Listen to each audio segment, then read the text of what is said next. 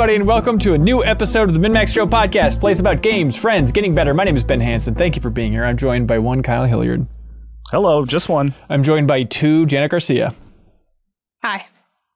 Oh, hi. And I'm joined by three Jacob Geller. Welcome to the show, Jacob. Three Jacob Gellers. Four birds a calling. Uh, thank you all for being here. We appreciate it. We got a lot to talk about on this here show. It's kind of a grab bag new game show. Um, you like those, right, Kyle? Love GBNG's Do you, S's. have you noticed that trend, by the way? Is it Scott Aukerman that started it? Like the, the acronym trend as like the quick joke? Scott Aukerman? The point is, we're going to be talking about other games. Zero percent run for missed joke opportunities. right. People have been asking for it. We're bringing it. Oh, don't Perfect Oh, Will- show. I know Will Forte. That was like I would he would listen to some interview with him where he was like, I used to do that incessantly, just make everything an acronym in every conversation. So I think Yeah. he started it, but it wasn't like a public podcast thing. I think I'm uh, I think I'm nearing my burnout on it. So if you could just never do that again, Kyle, I'd really appreciate it. Thank you. Um, but hey, on this episode of the podcast, we're going to be talking about As Dusk Falls. We're going to be talking about Escape Academy from iam8bit. Uh, we're going to be talking about Klonoa, the big uh, remaster of the first two games coming out on everything. We're going to be talking about Stray because everybody on the internet wants to talk about Stray, and we've been playing Stray, and we're here to talk about it. And Leo Vader will be talking about it as well because he's here to talk about it because it's Stray, because it's about a cat. And then back after the show, we have a ton of great questions that people submitted over there on Patreon, patreon.com slash minnmax with two N's. We appreciate it. We're trying hard for everybody. Um, hey, Jacob Geller, let's get uh, to the heart of this whole thing. What's this Princess Mononoke documentary you were talking about on Twitter? Great question. Thank you. I just I was reading there was some like uh BBC story about like the Western world wasn't ready for Princess Mononoke, and they just referenced there's a six hour documentary of this, and I said. Wiki what? Um, Yeah, and and I looked that? up and it is it's in Japanese, but there's an American subtitled version that I just found on some like strange streaming site linked on like a Reddit thread, but I, I put that in my tweet about it. I've watched the first two hours of it because it's kind of in three parts. Yeah. It is incredible if you are as obsessed with that movie as I am. Like it's it's like there are like five minute conversations of Miyazaki and the colorist like deciding Oh what color like someone's clothes should be when it's night and they're like well it would be darker. And Miyazaki's like yeah but we still want it to be bright. And it's like That's He- he- amazing. there's a there's a scene where he just brings the entire office to a stop and he's just like do dogs move their tongue when they pant? And then it's just like a bunch of animators sitting in a room being like do dogs move their tongue when they pant This and then you get to see incredible. like the final result where it's like actually no they don't move their tongues when they pant they just kind of move their mouth uh, And that's I, like I for the just wolves. I just got this like the other day, like this Oh, art book, yeah. and it's got like a preface from Miyazaki in the front. Like I've been keeping it on my desk, just like waiting for a moment when I'm like in between doing something to read the full sort of you know uh prologue. But yeah, uh, that sounds incredible, man. I It's Princess the- Mononoke is my answer lately for the last couple years when people ask me my favorite movie. It's. I think it is the correct answer. Like Kyle, were you there? Did you see it in theaters with us years ago when it was playing in theaters? And that was just that reminder of like I hadn't Yeah. seen it for like ten years, and seeing it on the big screen is just like, yeah, this might be the greatest movie ever made. It's really I mean, tough I was to argue I was against. super late because it was like an awful winter storm. Yeah, and oh, I that's right. Right as she was storming the Lady Eboshi's like castle. Oh my god! which is like one of the best action sequences in movies. Period. Like it's. Yeah. I was so happy that I made it for that. You know. But yeah, incredible. and it's it's just this documentary is one of those things where it's just like it the documentarian just seemed like he sat behind Miyazaki for like 2 years and just just with a camera just filming like every conversation so it is if if you're not that interested in it it would be incredibly boring but if you want to see just like conversations about how many frames of animation a sword swing should have it's like perfect Oh, by the way, Owen McCarter submitted a question on Patreon. They say, "Hey, Minimax, after uh, asking about people's favorite media slash movies of the year, I finally watched RRR, and it is the best movie of the year, hands down. The songs will be stuck in my head for a long time. My only question is, why aren't more people talking about this movie?" Jacob Geller, I know you've been uh, trying to do the Lord's work over there, screaming about RRR, but can you do anything about that runtime? Because every time I want to watch it, I look at that three hour. Come on, dude. You're right. People, You're right. People watch freaking like 12 episodes of TV where nothing happens. It's like there's an intermission in the middle of it. It's just Right. two, The director two of one and a half hour movies. Yeah, did you see that? I love that, Jenna, where James Cameron did that interview where he's like, oh, everyone's complaining about a two and a half hour, three hour movie. Please forget about it. Have you seen these TV shows lately? And it's like, he has a point. Like, people are used to watching a lot of content at once. Can I can I keep taking us off topic? I watched Avatar like all the way through yesterday. Yeah. Uh, Ooh. that movie's good. Yes! like people. All right.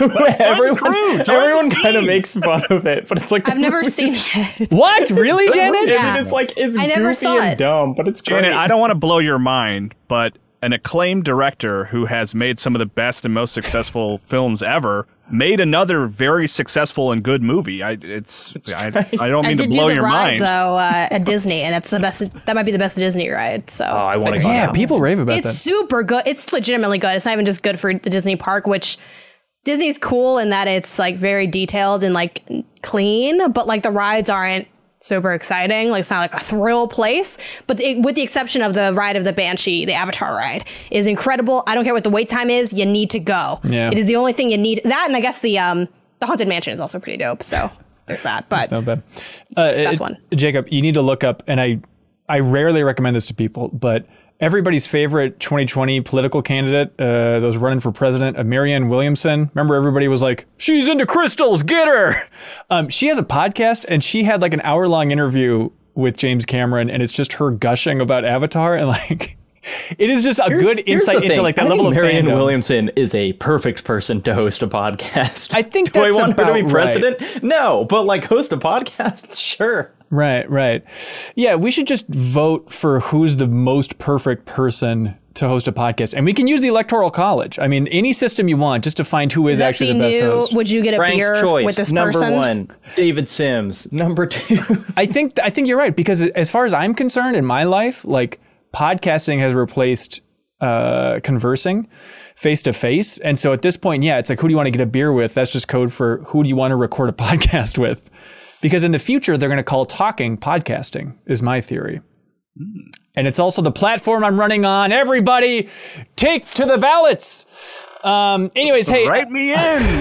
write me in, Be please. good, have fun. Let's go to the ballots. To the polls. Oh my God. Excuse me. Pokemon go to the polls. Uh, hey, um, this Friday, I hope you're listening to this and you're excited because Live A Live is coming out, which is a game that we were so close to doing the deepest dive on. Um, but instead, we're doing Jak and Daxter, and Janet's finishing that off this week. Uh, she's taking over hosting duties for the second half of that one, so please enjoy that. Uh, but the point is, Live A Live's coming out on Friday, and we'll be talking about it. The plan is to be talking about it in a big way uh, next week on the podcast, and maybe even do some bonus content on top of that because I'm very excited about that. So we're talking about new games on this episode, but uh, we should give a shout out to uh, the big new game on Friday. Uh, hey, there is a game that came out recently. It's one of these uh, old Xbox games, also on Steam, and people were yelling at us for not talking about it more. I think on last week's episode of the podcast, there are a couple Xbox games that we missed, which is fair. I think it's because they weren't in Game Informer's roundup, but it was stuff like, um, oh, Penitent. What is the Obsidian RPG? The one that's coming up. is that coming out this year? It is coming out this year. oh wow. Pentiment. There We it is. talk about that one a lot, though. We on did, another- yeah, on another episode. But no but one forgot banged about it. No Nobody one- banged it because I forgot to throw it in the list. Um, anyways, there's a game called As Dusk Falls that's out now, out on Game Pass and everything else uh, known to man. It's from a studio called Interior Night. I guess that's how you technically read that thing out loud. Um, and Janet, help me out with this. I played the first chapter of it. It is in the wheelhouse of some old Telltale, in the wheelhouse of, dare I say, like a Life is Strange, in the wheelhouse even of like Supermassive, but very, very low on the interactivity end of that spectrum. Is that a good way to frame what this thing is? Um, I would call. I mean, it's not a bad way, but I actually disagree with you on the low interactivity element. I mean, I think it's it's doesn't have a. It's not a walking sim in any level, so you're not moving around, and I No guess that control. Yeah. is why you're describing it as low interactivity. But for me personally, I always think about my activity in a choice driven game, like a narrative choice driven game, aka Life is Strange, you know, those are the examples, as being the decisions I'm making and how often I'm making decisions. And I feel like I'm making decisions all the time in that game versus the quarry, you know, talking about Supermassive. I just started that um, last week loving the art, the the cinematography in that. I think the visuals look incredible in that game. And I'm liking the plot and writing so far, but there weren't a lot of like big decisions to really be made and that it's a very slow burn. So I, so I will just put that caveat there. Yes, you're not you're not moving around. It's very point and click. You're getting little scenes and you're watching it happen, but you Yeah. are making a lot of choices throughout that chapter. Yeah, uh, Jacob, have you seen this thing? Have you seen the the look of As Dusk Falls? Yeah, can I? I'm sorry, my uh, my light is uh, losing Looks like you just got a sub on mind. Twitch or something. Yeah, well, we're getting the party started. Getting really hyped for this statement right here. okay. The visuals Um, of As can, Dusk can I tell Falls. you? Can I tell you my big impression Yeah. of that game when I went to look at it on uh, Xbox this morning? Seventy gigabytes. really? I, that was I was like I was like maybe I'll play like the first 30 minutes of this before the podcast. I looked at it I was like there is no way in hell this game is worth 70 gigabytes on my hard drive. I'm sorry to As Dusk Falls. You know you- not a quality judgment. You can delete games after the fact. It's not that it's locking down 70 gigabytes forever on your Xbox. It's just it's like that's a flight simulator. Right, Like that's a, That is that's huge. I'm shocked to hear that. Um, Because, I but mean, I think like, I didn't notice. it's it's Yeah. probably because one of the things about the game is like it's all it's all like pictures, right? So it's like they're saving like 70 gigabytes of of 4K pictures It- onto your hard drive. It was just it was just very strange because I was like this game, this like kind of small narrative driven game. It is weird. Like VO is going to pick up a lot of space, and this is a weird note to start with on Dusk Falls, but I like it. But like is going to take up a lot of space, and then yeah, maybe something with the presentation is like it's the equivalent of like uh, large Photoshop files because that's all the game is. It has like a real visual novel look where it's kind of just panning Yeah, and scanning, the- minimal animation for these images. the um the head of the studio described it as like each scene is like painted. Okay. So I mean, there's light animation, but it's very light animation. Yeah. It's uh, it's animation akin to like if you had a graphic novel that had like some light animation on it, where like the panel moved or something. It's like that level of not a lot of animation. So yeah, it is shocking to hear that it's so large. I'm also shocked that I didn't notice, but I guess I don't have a lot on my Series X right now, so I Yeah. didn't. N- the classic.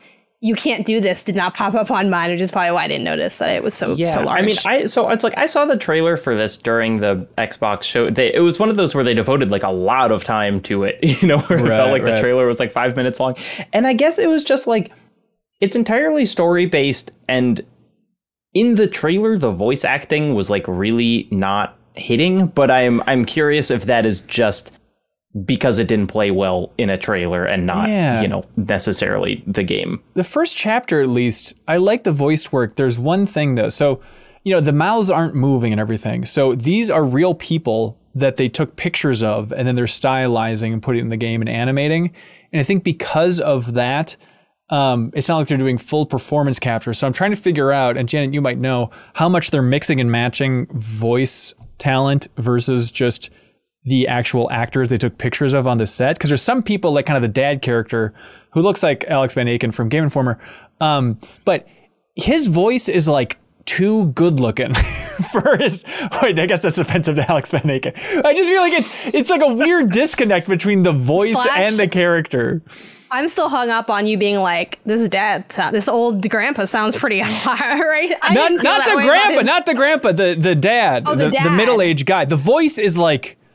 Seductive. Maybe it's confusing. Maybe it's mixing and matching, and Maybe this is the way for reality should work. Is what I'm One- hearing. Some I people am with sound hotter than they look, and obviously That's this is true. all subjective. Look, we're all Um, podcasters. I didn't. I didn't hear the dad and go, "Me oh my," you know, personally. But if, I'll that, if it did that for you, Ben, like that's fair and fine. I chose the Mio My option when it popped up on the screen in that QuickTime event. Yeah. Um, yeah, the VO it's it's not You're like bugging dad me or daddy, far. am I right? yeah, no kidding.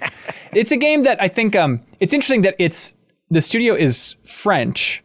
Um, so it's a little bit like that first Life is Strange, right? Where like Dontnod is taking a, a French perspective on a very American focused story in the American every Southwest Quantic here. Dream game. I guess you're right. I guess you're right. It doesn't feel as disconnected as those two examples, you know?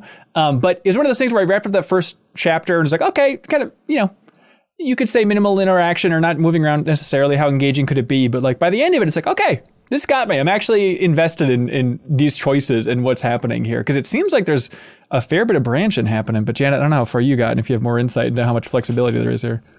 Yeah, I'm only into chapter one. I played it uh, by myself with my brother, and then, um, you know, full transparency, I did the um, kind of funny had a Yeah. like crossover event with Xbox and As Dusk Falls, like for the launch party, and they also have like sponsored content right this week. Um, I also got pulled into that very late, so like. I don't know. Take take that for what you will if you care about that information. But think just you should. share Yeah. that out there because I also played it with like a hundred people on stage where you so I'll get to that part later but as far as just like what I thought of the game I really enjoyed the drama of it. I will say personally I was not a fan of the art style and direction when I first started it. Yeah. it felt very jarring um, and it felt kind of awkward in some spots because like they they let you sit in moments where but when you're sitting in a moment but there's nothing moving it's a little awkward. Um, like when you first start the game there'll be like these long pauses and i'm like oh, you know that combination really took me out of it when i first booted it up.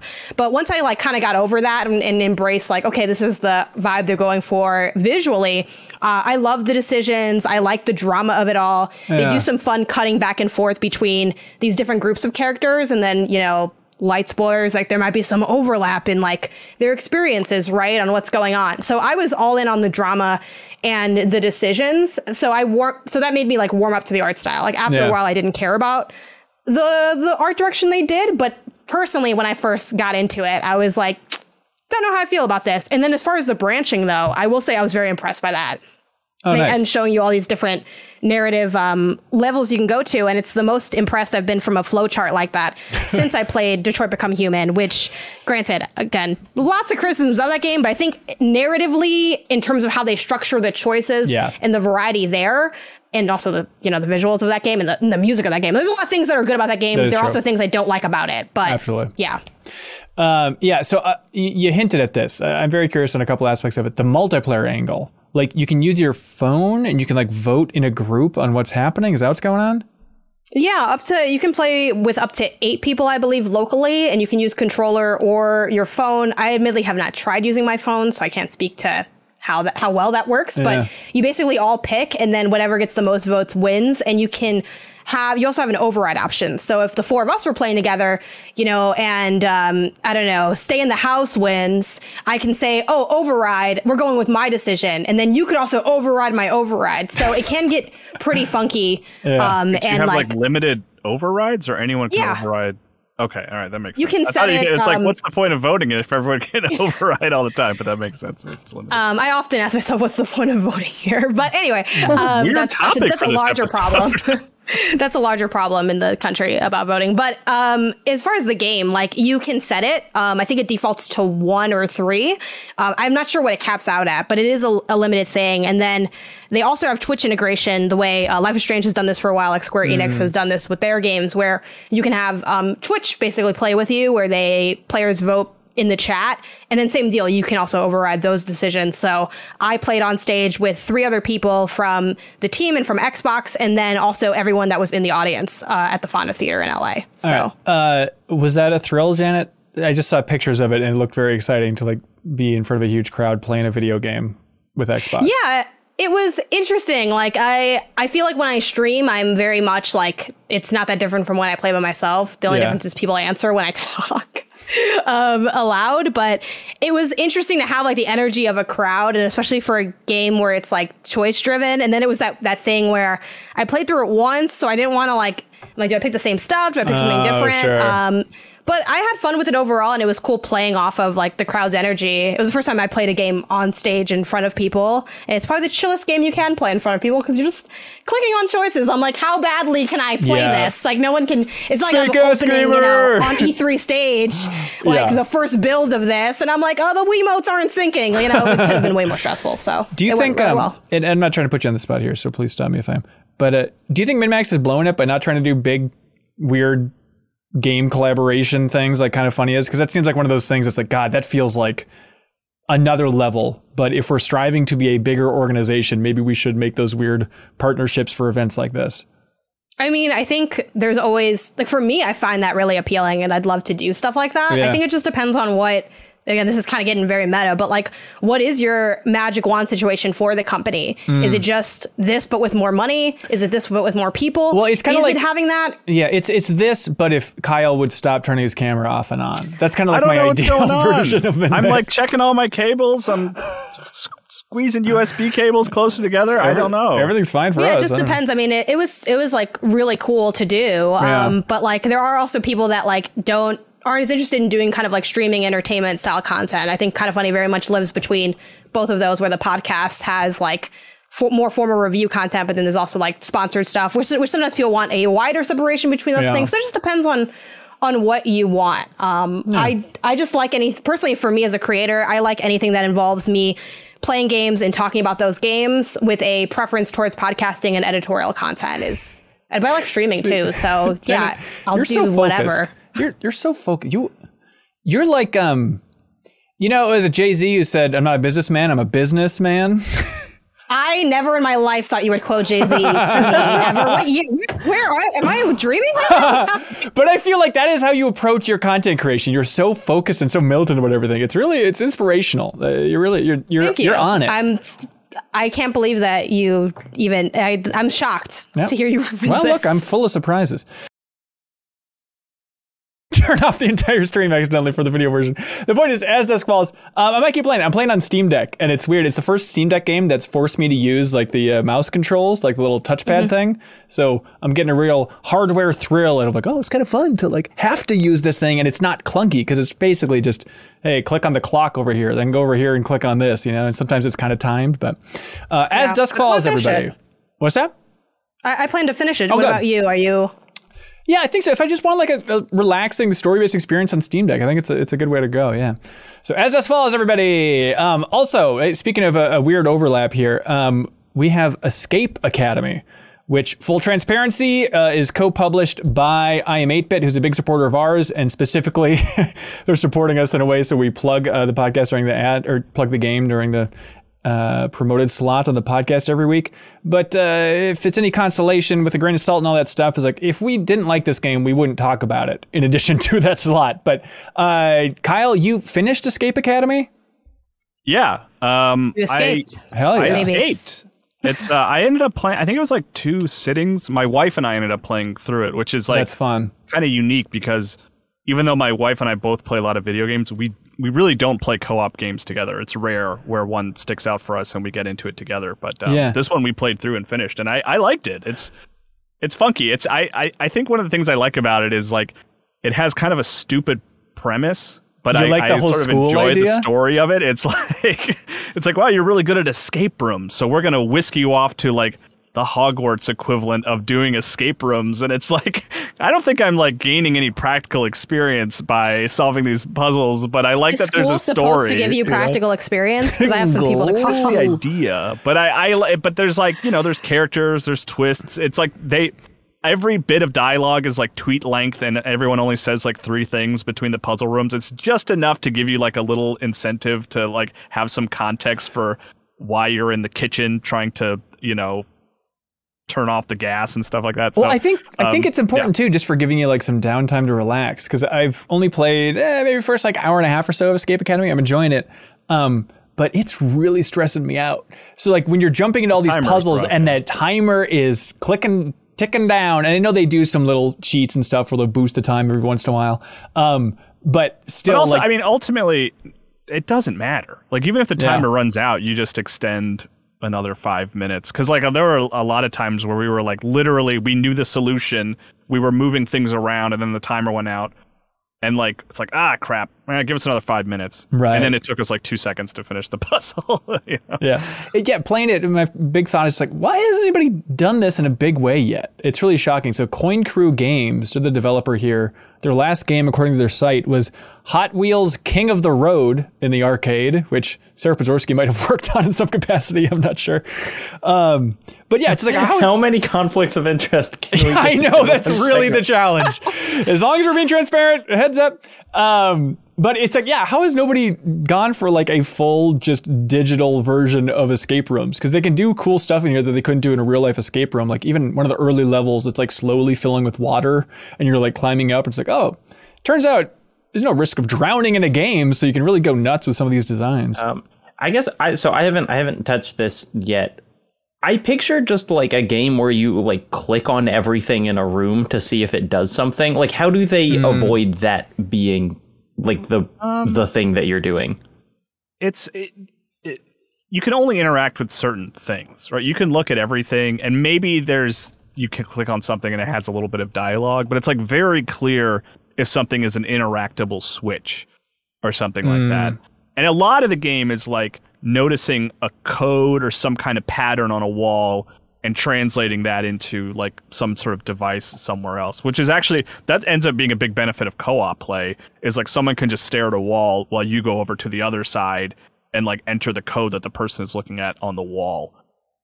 Yeah, it is nice. But even like playing by yourself, they I think the UI they do a good job of making it so it's not too much of a pain in the ass just to like comb through the environment. Like you can go through your inventory and like pin stuff up so it's in the corner of your screen as you're walking around. So if you need that code up or something like that, so it's not too much of a hassle to play by yourself. And like I'm playing just I'm doing the controls, then my wife is like shouting at ideas, and that's like a, a soft version of co-op, but I think it's also super fun.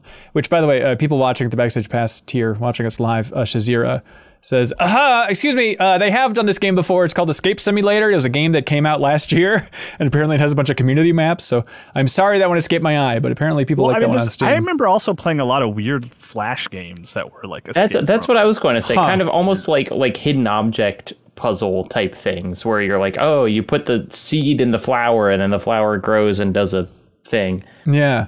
Um, it- I assume this is on a, a different level than that. it's I a mean, little it's more like- it- it- sophisticated. You're walking around a 3D environment, you know, and like picking up things, and so that's sort of the big difference. It does, it does definitely feel, and I say this in like the nicest way possible. It feels like, and it's, it feels like a first shot at this type of game. Like it's kind of yeah. buggy, it's kind of muddy. It doesn't really feel great to control, but I think almost all the puzzles were well designed and interesting. Yeah. There were very few that I were like, ah, I didn't really like that puzzle. Um, it's like one of those games where it was like, I, I kind of I, I was like, oh, that was good. I like that. But if if like if and when they announce Escape Academy two, like I'll be I'll be very excited because I think it would be like an opportunity to really blow it out and do a lot more interesting and, and maybe push that budget up a little bit. Yeah, and normally I'm not a big puzzle guy, but there's something about a game like this that's a little more compelling where the puzzles are so self-contained.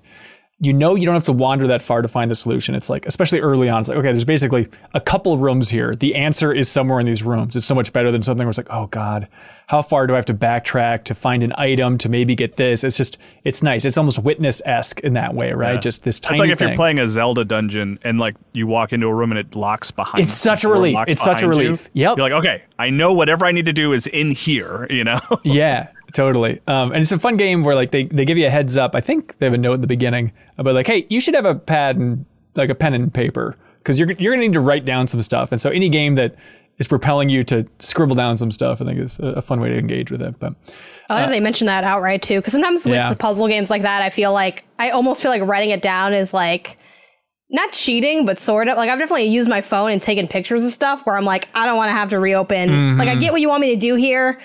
I don't want to do that part. I want to just be able to save the answer in my pocket. yeah. But yeah, Escape Academy, it's on Game Pass now, and then it's also on Steam and Epic Game Store and all that stuff. But yeah, if you, if you like even The Witness, you should check it out, especially if you have Game Pass, because I think it's a Not it's super fun long thing. too, if Yeah. that's an incentive for people. Yeah. Yeah, everybody. Uh, speaking of not super long, which is an incentive for people, uh, there's this game, everybody, um, that you all need to hear about, and it's called Klonoa. Have you heard the good word about Klonoa, everybody? Specifically, Klonoa Phantasy Reverie series. Yeah, the actor Yes. that plays uh, Chandler Bing in Friends. So huge. He's been talking about it for years. Wait, is that the one that you're obsessed with that he shouted out I know Klonoa? he shared all the time. Anyone brings up Klonoa. Wait, is it in some interview? Was it like a Fallout New Vegas interview or something? I, I, I, no, it was a tweet. It was a tweet. Matthew you Perry just said he loves Klonoa. He said that he's like when it when the remake came out for the Wii. He was like, I'm playing the new Klonoa with my pants off. That's how much I love it. What- That's yeah. a little scary. It's it's not a great tweet. Uh, here we go. so. Uh, to quote the great Matthew Perry, many of you have asked what Klonoa game am I, I am playing. It's the new one on the Wii. I'm at level six. I play with my pants around my ankles. well, that's like weird. this sounds this sounds like a just like a friends level joke where they're like, uh, he's on level six, I guess. Here it actually checks out. Uh, the one with the Pac-Man hat. Uh, it's a Klonoa and Friends joke for everybody, so we hope you're on board for where we're going with this. Uh, speaking of weird jokes about Klonoa, have you ever seen the old magazine ads for Klonoa, Kyle? Were they uh, were they unreasonably were they sexy for no reason? Oh yeah, you better believe it. Well, they have to sell a platformer that's like a cute rabbit with hands for ears, so there's only one angle to take in the 90s, and it's let's sex this baby up. and so there's one where it's just like a black and white shot of like this couple making out. Oh my god, I'm looking at this now. yeah, look at it. And okay, can you read it? What they're saying, Jacob Geller? It says okay. Can you send a link to So this? so so the the man is saying, "But Susan, I have Klonoa," and then the woman who's about to kiss him says, "Hey baby, I want Klonoa." Which I'm not getting until just this moment. Is the idea that it sounds like an STD? Is that the joke? I think so. I mean, can can I tell you what I think it sounds like? Every time I hear this name, I think cloaca, which is Oh, like right. you know the one hole that like birds have. So in your version, which is not a good. But in your version of this ad, then, like the the wife or the girlfriend saying, "Hey, baby, I want a cloaca," so she'll kiss him and get one. Is that where you're going man. with this? It's so funny because this is like the epitome of like, and I I mean this in a positive way, like a game for children. It's like colorful and bubbly and like All, all contraire, Kyle. So Oh, uh, okay. I've been Maybe playing this a lot on my Steam Deck. It's a very fun platformer. It's, This is the remaster of the game from 1997. Then the second one for PS2, I think 2001 is when that Well, came it- out. Real, real. You're quick, right. It is complicated. Is is it the Wii version? It the is. remake. Okay, so the original, like the original PS1 version, is like not on here. No, so They the didn't- PS1 version was remade for the Wii, and then that's the version that they remastered. Technically, Okay, cool. All right, I wasn't sure if they remade it again. That's what I was confused about. Okay, Yeah, so it is. It's uh, cute, colorful as, as all can be, and I've been playing it on my Steam Deck, and I I rolled credits on Klonoa One. It's pretty short. It was like five hours or so, but really loved it. I really had a great time playing through that game. Um, but I I had heard whispers of people talking about like uh, Klonoa. It's more emotional than you think. It'll really get you. And I was like, what is all this crap? There is a moment in this game nearing the end that I guess I won't spoil it, but you can probably read between the lines yeah, please don't. um, it is the equivalent of like if you were just playing Mario Galaxy, and uh, and then suddenly somebody popped up from behind the bushes with a machine gun and started unloading on Rosalina. It's just like what? What is happening? It is so confusing and jarring, and then the ending is also just surreal and sad in a way that I did not see coming, despite you know decades of murmurs about this. oh my god, this is great. I so That's I played the exciting. I played the first couple levels and I was like, yeah, I'd played it before. I've never beaten it, but I Yeah. played I played the remake. I played the original the first couple levels here and there. And I was like, I- I'll I, this is great. This is cute. This is this reminds me of like Nights into Dreams a little bit. Oh sure. I I probably won't beat it though. But now you've kind of like reinvigorated me where I'm like, I think I need to see this thing to the end. I think I need to jump back in and finish it. I would love for you to get to the end because Okay. it's it's bizarre. Uh, Janet, you, you said you're watching your brother play this thing. Yeah, I've uh, been too busy to make time for it, but I've like been looking forward to it for a while because I love platformers, and this is one I had missed growing up. Uh, and funnily enough, I uh, I forgot the name of the organization offhand, but I spoke with like a at a girls' summer camp like last summer, and I was talking about like my job and what I do, and the kids were there. It's like a coding oriented, game oriented camp, and one of the kids was like, "Have you ever played Klonoa? Like, it's really good. It's like uh, such a good game." And I was like, "Why is this like kid is out here schooling me on this like really old?" Ga-? And then you know, it's old even like for me, and Yeah. they're like ten to twenty years younger than me. so I was like, and I forgot her name at this point, but I was like, I was thinking of her the whole time when I saw this thing. I'm like, I'm gonna honor this child's uh, legacy. Hell by yeah. This. But I'm seeing my brother dip into it, and it. it it just looks so fun and playful and joyous, even with you saying that it turns crazy dark. I mean, I, do think don't there's some overhype it, but well, now I, it's too late. Yeah, My hype levels right. are set. If It- this doesn't have Last of Us level of carnage, I'm gonna. If someone doesn't jump out of a bush and shoot another character as mean- you promised. Hey, keep playing, keep playing. And uh, does it have like a um? What's like the thing? Like Yeah, what makes it thing. different than just like Mario? Might I in interest- terms of the gameplay? Yeah, might I interest you in a thing called Dare you, wind Jacob? bullets? Why would you ask such a question? I am, I'm not as Klonoa? experienced as that kid at Janet's camp.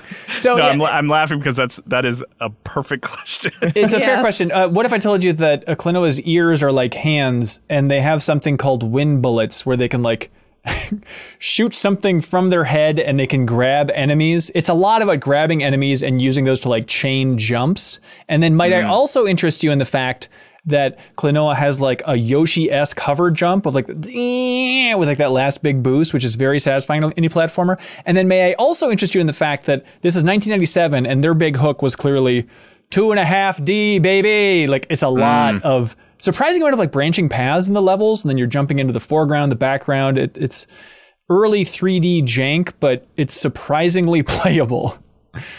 And that's kind of the beauty of it. Like it- just playing through this thing. It's um. By the way, it, turns it turns out it's the same director as like the Ninja Gaiden series, uh, and Mighty Mighty Bomb Jack and stuff. Um, also, uh, the director went on to produce Muscle March on the Wii, so uh, clearly a, a very Oh, wow. talented developer. When's that remake coming? Bring us Muscle March. Um, but that's the thing that I love about this game is there's something really sweet about this kind of B tier PlayStation game getting the remaster treatment because they. You ever see like I think they have sites. I think I've seen this somewhere where it's like you can send in your child's drawing and they'll make like a stuffed animal out of the drawing and it's just like Yeah. what what is this it feels a little bit like that of like early 3d we're trying our best just to make some sort of enemy design we don't really know what it is it's like four polygons go and now when you have to remaster that everything just has like this really funky art style that defies any convention but it's really captivating in its own Yeah. way It's like this jumping flash is probably another Yeah, one of those, yep. right? And like Nights, it's, it's like a very hard to define point in 3D gaming where everything felt like it was coming from a dream. yes Like Nights Yep. into Dreams is literally about children dreaming. Uh, so that's like very thematic and consistent. But this has that same kind of feeling where it's just everything's a little off, but like Yes. compelling. It's it's cool. it has like almost Link's Awakening surreal vibes at time with like the dialogue in particular. It's like, I don't know what you weirdos are talking about, but I'm all here for it. And there's even like, it's so abstract and different because it's such an early sense of design in 3D that like some of the boss fights, they just have like pop ups at the beginning with text like, hey, um, so there's kind of like a glowing triangle that's going to be going towards you, and you just have to like hit the right side of the triangle. That'll send you to the second phase, which is the light realm. And there, there's going to be a, a purple rectangle, and you have to jump on that three times. But they just have to like tell you, like, look, we we don't understand this design either. Just do this, and you can beat the final boss. Have a good time. Um, so Klonoa, everybody. Technically, Can I, Klonoa can I Phantasy Reverie read uh, one more magazine advertisement for Oh, yeah. Klonoa? Was Quite possibly the only thing weirder than your sister. What? and if I Can can, we do like we need to make this Which, a new show if- plus? when like, when old paired with the other Yes, yes. highly sexual one, it's really weird. I think this one is targeted at kids, but it's like the fact that it's like here's two adults making out, baby, I want Klonoa, and then quite possibly the only thing weirder than your sister. it makes sense. It was a simpler, better time. Um, yeah, Jenna, we did have a show for New Show Plus that people voted on one time where it was like magazine memories, where we'd go back through old magazines. And I thought for sure that was going to be a slam dunk uh, and just like read them and show off the old ads and stuff. And it didn't win, but maybe we could bring it back at some point. Um, everybody, it's available, God, I believe on everything, including Switch, but I'm loving playing it on Steam Deck. So I'll probably keep plowing through with Klonoa too, which is fun to see the jump to. Uh, all right, hey, we should talk about this game called Stray, which is actually the hot new release of the week. Um, but to do that, we need to freaking open the door and put a cup of milk and see if anybody comes to play. You know what I mean? Leo Vader. Welcome, welcome into our home, Leo. Come on in, close the door, enjoy yourself. It's cozy in here. Um, Janet has a cat. Janet loves her cat. I think if I had to like measure love for a cat, though, Leo, I think you might be the biggest cat lover in the batch. Leo or Janet, will you stand for this? Will you stand for this cat slander? I don't think. Oh, another cat. I don't know what Oh. you're basing that on, and I feel like the fact that you even want to compare our individual loves for a cat speaks to how disconnected you are from the cat community. I would never Yeah. question is- Leo's love for his cat Right. or my own. I don't want to compare them. We both love This our is cats. this is a King Solomon question where our answer betrays the truth. Any like answer half except it's an unfair question Right. means we don't truly love our cats. Mm-hmm. That's right. I guess Kyle loves a cat. I have three. What? wow. All right, so Kyle loves it three times as much as Should else. I say Quarterback. meow? You should. Not and one you missed will. joke opportunity. right in. We dare you. We frickin' dare you, community. Find a missed joke. They're not here. eventually the podcast just evolves into being nothing but rapid fire the sloppiest puns we can get out there just so nobody writes in about missed jokes. Uh, anyways, hey, Stray, everybody. It is out on PC. This sucker's out on PlayStation. Um, it's also available if you have the PlayStation Plus Extra account. Um, it's a free giveaway there, free in, in quotes. But then the, the kicker is you get a free seven day trial where you can try out the higher tiers on PS Plus. So technically, you could play this game for free uh, for the next seven days if you remember to cancel your stuff. You know, all that funky nonsense. But uh, Stray, we're talking about Did cats. you mention Steam also? It's also on Steam. Yeah, also on Steam. There we go. Good to go. Um, but yeah, Stray, this is a game where you play as a cat. If you remember, it's been in a couple showcases where you're a cat roaming around, but looked like some sort of robot focused post apocalyptic city environment. It was a little bit confusing exactly what was happening there, but it's from Cyberpunk. Just Cy- cyberpunk. cat. Cyberpunk Cats. It's from BlueTwelve Studio. Pfft, I've set this sucker up enough. It's now time to let this cat roam free. Let the Let opinions. the cat out of the bag. Damn if it! there was a term for releasing a cat that we Now could it feels like on. you're trying to. Look what the cat know? dragged in. Stray, a good game. Yeah, this is how you get new Patreon supporters, Janet, is you just set up miss joke opportunities one after the other. It's kind of my specialty is missing jokes. Uh, hey, Cat's got your tongue, Leo. You don't have anything to say about No, this oh my god. hey, Why did the cat cross the road? Somebody write in with an answer to that. hey, We'll set you up. You bring us the the punchline. is this game good or not? Jacob, Yes. Jacob opened with this is a good game. Okay. So I don't know why you're yelling. That's I don't know why you're taking this tone with us. But yeah, I, I love this game. I think it's great. Uh, Kyle, what's uh, what's your read on it, Leo? I like it. I, I'm oh, it only a too. couple hours in. I like it a lot. I, there's like you get the backpack and the inventory and stuff. It complicates itself about an hour in, and that's cool too. But I would have played a full game just as the naked cat hopping around. I was loving that. That by the way, that real quick, that backpack sequence is like that really like locked it in for me. I, I know think about that's this? the single funniest moment of a game this year. like so you get a backpack and the controls become like difficult for a second as the cat like struggles and doesn't like the backpack. Oh, and they eventually get used to it, and then you play it normally again. But like if if you've owned a cat and you've tried to put anything on a cat ever, It's like, you've it's ex- like they lose all the that happen. bones in their body. Like they just start like slinking around, and it's like yeah, I was I was playing it nailed it. with Yeah. with my partner who's also a big like cat person, and it was just it was like oh they know cats like at, at that point, which like mm-hmm. obviously they know cats like they made a game all about a cat but it was just like it was such a specific like this is not related to the game it's not something you'll be doing it's just like this is a funny cat behavior and we know everyone will like to watch it and we did. Yeah, even early on. I mean, I, I'm maybe 40 minutes into the game or so, and I'm liking it a lot more than I expected. Like Janet, we did a well, New Show Plus this week was supposed to be us streaming the game, but we ended up just looking at a bunch of cat pictures from the community, which were very cute and all that stuff. But um, you you sold me on that when you're describing it. You're like, oh, it's kind of just like a platformer, I guess, with like really easy puzzles. I was like, okay, I, I am very on board with that style of game. Let's just cruise through, learn a little bit about the world, and not beat our head against any huge challenges here. Um, and that's ultimately what it is, Jacob Geller. Yeah, I mean, I'm interested. Maybe, maybe Ben, you can answer this. It's like I feel like it's really a game where it's like if if you don't find the act of like watching a cat do things hmm. inherently kind of funny and interesting, Yeah. I'm not sure how much you would like this game. Well, but it's like I like walking, watching just like a cat walk around. I think is like that's just funny, and so it's like the whole game. I think is pretty good, even if what you're doing is like not the most you know mind blowing stuff. I think that's what Every time you knock something over and watch it fall down, Yeah. it's a mm-hmm. thrill. You get why your cat does it. almost word for word, like from the stream, like if y'all end up watching that VOD, I mentioned that Jacob. I was I mentioned that like if you have a cat and you like cats, like it's fun just looking at a cat. I can watch like my cat Bruce is a very lazy, inactive, easily scared cat. She doesn't do anything. She just sits there.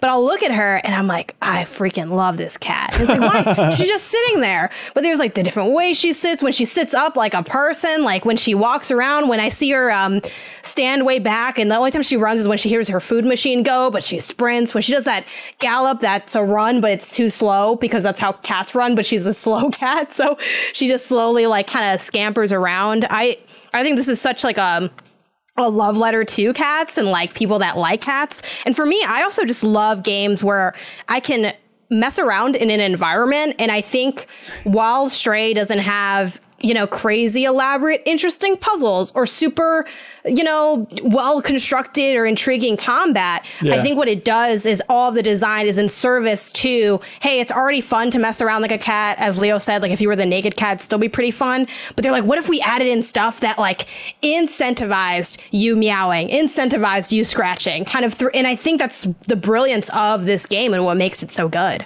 Wait, so how are they doing that? From what I've seen, it's like, oh, I meowed, and then some like a string of lights was lighting up. Like that, that's as far as I got. It, but it just builds on that idea of it won't be a a boring game after a while because they're layering on just more intriguing. I don't know puzzle like systems. I don't know about that. I think it's more just it's like sometimes you scratch at a door and a door opens, but it's like the scratching at a door is something that a cat does. So like that's fun to do. And simple things like there's the musician guy you bring sheet music to, and you can sleep next to him, and when you meow there, he'll just look over at you, and his face will become like a heart. Or Oh, that's he'll cute. Just love you. something something I really like about it, which feels like a very you know, it's like like kind of a, a core principle that they wrote down about this game is like the cat is very much just a cat. Like it doesn't it's not like it really doesn't seem to have much like you could imagine that the cat knows what's going on and has like a motivation to do the plot events of the game. Yeah. But like in my head, it was just like it's just doing these things because it's a cat and the things are happening. And like early on in the game, there's you start with like some other cats and you get separated and and there's like a scene where the other cats are kind of watching you you know like fall into the city Yeah. but what's funny about that is that the cats are not doing like a cartoon, like no Yeah, expression. totally. They're just kind of like, we're cats. Like we're we're watching you. You know, it's like you can kind of imagine they're sad, but like there's no there's not really any exaggeration onto just like what a cat can do in real life. I'm with you. I think that's really compelling. Do you think it like is it a weird disconnect? Because it's like, well, as a player, what I want to do is understand this society, but I understand the character that I'm No. playing. What they want to do is we want to scratch. be a cat. Oh. As Like, the player, I, want to be the cat. Oh, It's okay. fun. so It there's was a fun disconnect to like here. unearth some of the mystery of the city, but like Right. at the end of the day, I'm here to be a cat. And like again, Jacob, I think you nailed it with the the cat's just a cat, and I think that works in service of the realism of the game. Obviously, it's not necessarily realistic because that cat that- that's that's the world's smartest cat if it was doing all that. But I remember like texting um Blessing Greg from Kind of Funny after I finished it because I I loved the game. I was like, this is really good, right? And they're like, mm. they weren't so hot on it. And Really? Greg's like, there's just no emotion to this cat, and I'm like, of course there's no emotion to the cat, Greg. It's a cat, If I- and like it's a different kind of ant, you know, like versus a dog or something else. Like if I if something bad happened to me, if I fell down, there's all those videos online when you fall down, the dog comes and the dog's the dog's crying, the dog wants to know what happens. If I got shot, Bruce would get upset because she heard a loud sound. Right. That's it. And then it's eat your take a few face days before she minutes. eats me if the apocalypse Hell comes. yeah. It's nothing personal. I do feel like my cat loves me. I feel like my cat shows me love in the way that a cat does, and so does the stray cat. You can nuzzle up with people, you can meow, but at the end of the day, it's just a cat. Ain't a thought behind those eyes. Yeah, it's a, and it's an orange cat, which we all know one brain cell. That's right. That's right. why we love them.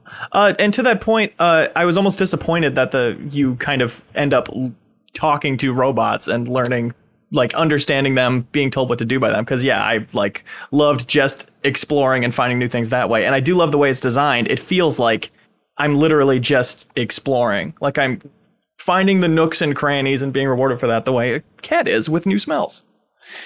Is it um does it give you any Team Ico vibes there, Jacob? kind of. I I would say it's actually uh, significantly more verbose than those Yeah. games. Like there's not really there's not much subtlety in the story. You know, the the Oh, okay. story that is not just you are a cat because you do have kind of a little robot companion that has like more concrete motivations and it just like says what it's thinking and what it wants to do. You know, there's not Yeah. much kind of like reading between the lines. But there are there are certainly, you know, it's like if you just like kind of the feeling of an environment, you know, like the other the thing other than just being a cat that's really good about this game is like the city is cool. And the and the city Right. is like really kind of thoughtfully constructed. And especially the first level and honestly maybe my biggest criticism of the game is just the first level is the best level. Because it's like the city that you start in is so vertical and there are so many ways like up and down and through different buildings and stuff. And it's like that that type of stuff you know i talked about how much i liked citizen sleeper which is another game about existing in a city and even though they play totally differently they kind of give similar vibes of just like here is the feel of a place separate from the people or robots that live here. Yeah, I, I definitely want to go back and back and play more. I think it was like it's tough to get a read because so many people on the internet are so gaga over cats, and so every time this game was shown, everyone's like, "Stray, ten out of ten, most anticipated." I was like, but is the game going to be good, or do people just want to talk about how much they love their own cat? And they're trying to decipher that on Twitter has been a challenge. But actually jumping into it a little bit, it's like, okay, this, I think this holds up. This is a compelling experience and it's such like Jenna was talking about with the the attention to detail of the animations. It's like if it's gonna be a game for cat lovers, it's like it delivers. Like they yeah. know cats, and there's so many beautiful animations. Like I don't truly care if it's for other people because it's like the most, it's like the best game a cat lover could hope for in in that way, and the experience of being a cat. Yeah, it's better than Nintendogs and cats. Oh yeah, that's a very like, transactional relationship. It's a different really yeah. Here one thing I like wrote in my review cuz like I did one for like my my own outlet Pen of Pixels yeah. is that one of the things that really makes this shine it is it gives you the because it's a video game it gives you the rare opportunity to be both the observer of a cat and to be the cat right so it's like the fun of watching my cat bruce that's kind of 10x here because i i can be that cat and i get to watch it's like you do, you're doing all of it so it's so immersive in that way. And I and I like the it's very like walking sim plus, and I love that kind of game. So for me, it's like okay, it's checking boxes left and right, and I just think right. it it does a fantastic job at executing on its vision. I think it could have gotten away with a lot less, you know, because again, it is a cat and it's very like easily memed and easily seen as cute. But I play a lot of cute games, and and cute's not enough. Like yeah. I will say that when a wholesome game comes out and it's not fire, people do talk about it and do deconstruct it. Um, and yeah, this is I think this really uh, nails what it's going for. So uh, I, I, really loved my time with it. It's in in the it's weird to say the story, but like the lore holds up. That's actually compelling going through this thing. Yeah, I think. I, I mean, so. yeah. you know, it's like it, it won't it won't blow your mind, yeah. but like I think it ends in a, a pretty satisfying place. Um, and uh, like the you know the the vibes of the city remain good, which feels more important than like the minute to minute plot of the game. Right, right. It's what I, I heard someone. It was like on a podcast or something. Someone was like complaining about modern movies and stuff, and they were like, "Oh, that they, they just tell the same stories. There's no new stories." And I was playing this, and I was kind of like, "Those. If you're complaining about that, you're probably just like not seeking out new stories because like I can't think of like another story where I've like I am a cat in a underground city where humans have been dead for thousands of years and robots sort of like deify humans of the past and I'm just sort of trying to exist in that like it's Gato it, Roboto, it, Kyle. Yeah, I was actually going to bring up Gato Roboto in terms of uh, Jacob talking about how you're like a cat, just a cat doing things. I feel like that game does that a little better, where the human keeps commanding you, but every like after every time he's like, "Hey, go do this mission for me," he's like, I have no idea if you're listening to me. I don't know if this is coming through. I'm just talking to myself and hope that I get out of this precarious situation. But yeah. Just to lightly push back on your interpretation of the plot, Kyle, I feel like this plot has very much been done before because maybe not the specifics of the trappings of being a cat in the kind of city, but it's a classic we're here and we want to get out and other people don't want us out. Like that's I feel like that's been done a, a lot of times. Sure, yeah. And that element is like not mind blowing. Like, oh, you're trying to get out and there's forces working against you. But what I like about the story of the game is is the writing and the presentation. I think there's some while Stray doesn't ever fully unpack a lot of the things it brings up, things like capitalism, things like history repeating itself, stuff like, uh, you know, policing and how policing can be harmful to the citizens it's allegedly trying to protect. Jesus. It doesn't really unpack that, but it does gesture enough at it that I'm like, oh, there's some kind of intriguing layers here that I wasn't expecting. And I think the writing can be really dark and charming at times. There's a moment where the your little droid friend B12 um, is like, "Oh, all the humans are dead." Like you see graffiti, it says like "Rip humans," and it's like, "Oh, all the humans are dead."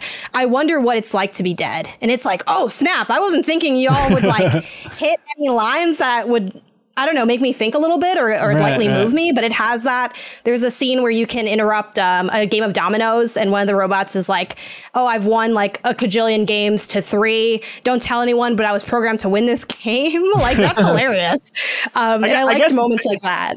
it's the perspective I think that makes it feel so new to me. Yeah. Like Mm-hmm. being a cat, why? Like because this would have been an interesting game even without a cat, but like putting it like you in the sort of role of the cat is what makes it feel sort of different and unique. I unique. think, to yeah, that I, light- I think it mm-hmm. gets away with being a little cliche by the fact that like there is a disconnect built into the story where it's kind of you know it's like it's like oh my friend is going through some crazy stuff right now, but I am a cat. So like you know it's you can you can kind of decide for yourself how much the cat actually cares about what everything else is going on and it's like it can be just totally like background noise if you're not interested in it you don't have to care and if you are it's it's cool Yeah. Especially because the puzzles are like running away from monsters the right way or knocking something off a shelf and then you get a new item. It's like, yeah, this cat's just doing its thing. Yeah. Stray, Um, can we everybody. talk about how it looks Oh yeah, it looks good. I think I think I had yeah, it looks good. I I, I think here's here's where I'm going with that. I was do expecting Hanson? I was expecting like 10 out of 10 on think the it visuals. looks good. based on like the trailers and stuff. But when I had it up on the full screen, I was like, okay, this isn't like a first party Sony game we're dealing with. You can see you can see some of the limitations, but the animations I think are so charming that it makes up for any lack of fidelity here and there. It's a I didn't beautiful feel like game. that. There's Yeah, that. I think it Yeah. looked. I think it looked fan. Like I don't really have notes for the vis- like the visuals. I mean, I'm Yeah. sure with more, you know, could it look better? Yes, in the technical sense. I mean, Spider-Man looks better on PC than it did on PlayStation 4. But Yeah. um, I I think it looked fantastic, and I love what they did with the lighting. I think there's a lot of strong use of like lighting and detailing that sort of like guides you throughout like the city. Um, and two, like I just want to also shout out the sound design. The sound design is the best sound design I've experienced this year in a game. I think everything has a unique sound to it. They really like pay attention to where are you stepping and how might it sound differently on the different surfaces. There's moments of like this sort of discordant hum that cuts through when you're going through one of the tunnels that's really disturbing.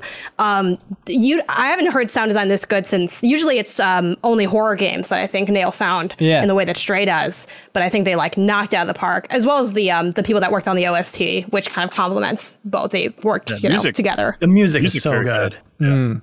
Um, I think one of the the reason that I was thinking about how it looks is like it's it's an Unreal game, and I feel like in those kind of Unreal uh, things, you know, when they're showing off stuff, they are often like, here is how a small team can make a really b- big and expensive looking thing. And I feel like I haven't, it's like in the indie space, I can't actually think of many games that are small but have kind of AAA, at least lighting, you know, if not Yeah. animations or whatever. And this really feels like a game where it's like, wow, you can do, you know, you can do some really cool stuff with lighting, you know, with kind of I don't know that much about game engines, but like it feels like this Unreal has given them the tools to like really do some fancy stuff with like colors and lights and bounces and whatever with, you know, a, a team that ultimately made a 4-hour game about cats. Yeah. You know, like Yeah, it's sure. it's cool that you can be at that level for this sort of game. Yeah, absolutely. Uh, Stray, everybody, on PlayStation, on Steam, um, Thirty dollars. thirty dollars. This feels like a, uh mission accomplished for for Steam with their PS Plus expansion. I know that the PS1 collection, the classics collection, uh, for the premium version of that has kind of been meh, but like this has gotten people talking about PS Plus again. About like, hey, if you jump up to that extra tier, you can get this game about a I mean, cat that turns out is as good. like, buying the game costs as much as buying Right. PS Yeah. Plus. So it's Yeah. like, well, guess I'll just get PS Plus. It's definitely a win for the extra tier and, and pushing the conversation on is this going to be a good service? But I think Yeah. it could actually be an overall L in the sense that we normally get that game on PS Plus base. So I, I do think it's pointing towards PS Plus Extra is going to be the new PS Plus base. And we're going to see, my prediction is that PS Plus is going to go the way of games with gold, where games with gold ain't really bringing the bangers like that anymore. Right, That's going to be on. Game Pass, which isn't a, necessarily a bad thing, but I do think it represents a shift in the PlayStation ecosystem that people might want to just be aware of or think totally about. It's almost like the PS4 Pro coming out and making the PS4 fell behind on all these other games. It's uh, Yeah. unfortunate for the You ever you ever hear yourself saying one of those sentences where it's like my mom wouldn't understand a single word I just mm-hmm. said? Mm-hmm. It's like mm-hmm. you know, it's like PS Plus Plus is not as good as games with gold, but we all lot speak a word. very specific language. Yeah. Like I had to tell my dad about that event I did, and I was like, "So Xbox, they make the box that's standing in the living room. Slow down, they have a, it was a whole a whole thing. Uh, hey, Janet, uh, thank you for all your hard work this week, um, especially hosting the deepest dive on Jak and Daxter. Um, oh, oh, Leo, hang on, are you winning? I almost beat it. He's playing his cat, everybody. Anyways, just a uh, little joke. Just Janet- a little humor for you. you want to clap out and go lay down on the couch and not talk about games for an hour? sure. Okay, cool. Bye. Leo, do you know how this whole thing operates? What? I'll tell you Oh, how. I don't know. I'm gonna tell you. If you relax, I'm gonna I tell wish you. I knew. I'm I going to tell you right now. Just relax and sit back and enjoy because this whole thing is brought to you by patreon.com slash minnmax. So Oh, sit back and coast. But the, the twist, Leo, is that's not just a website. That's like a community of people. That's a collection of people that actually type that website into the URL and then they go, hmm, maybe I do want to help support independent games media. Maybe there actually is a tier that gives me some benefits that I'm quite interested in. Maybe that $5 tier where I can more than double the amount of podcasts I listen to from MinnMax every week. Maybe that's the one for me. Thank you to all of our supporters over there. We are inching closer and closer to that Trek to Shrek goal of sending Janet to Minnesota to play Shrek 2 and make a whole Minnesota travelogue. We are getting within arm's reach. So any help making that happen is appreciated. And thanks to some of our bigger supporters, people like NordVPN, everybody. They want you to know about NordVPN and how, hey, if you're browsing through a VPN, your traffic is encrypted, so no one can see what you're doing. And they say that people who like gaming online unfortunately have to deal with DDoS attacks and bandwidth throttling as well. Luckily, you can forget all about those problems with NordVPN. This is so crazy because I actually have a promo code that people can use for NordVPN. Oh, interesting, because there's a link below, Leo, um, and it's the URL, and it's nordvpn.com slash minnmax, and the promo code is minnmax around these parts. I don't know what it is. LeoVader.com slash. No, don't, don't, don't, don't, you'll jinx everything. Promo code MinnMax for NordVPN because, hey, if you want to play a game but it's not available in your country, basically, if you want to just go invisible online and then also pretend as if your computer or your phone is anywhere on the world so you can access Netflix in other countries, streaming services in other countries, games in other countries, you can do that through NordVPN. Uh, they say avoid DDoS attacks, block malware ridden websites, secure browser traffic without affecting latency, and next generation encryption all through NordVPN. Leo, what would you say about NordVPN?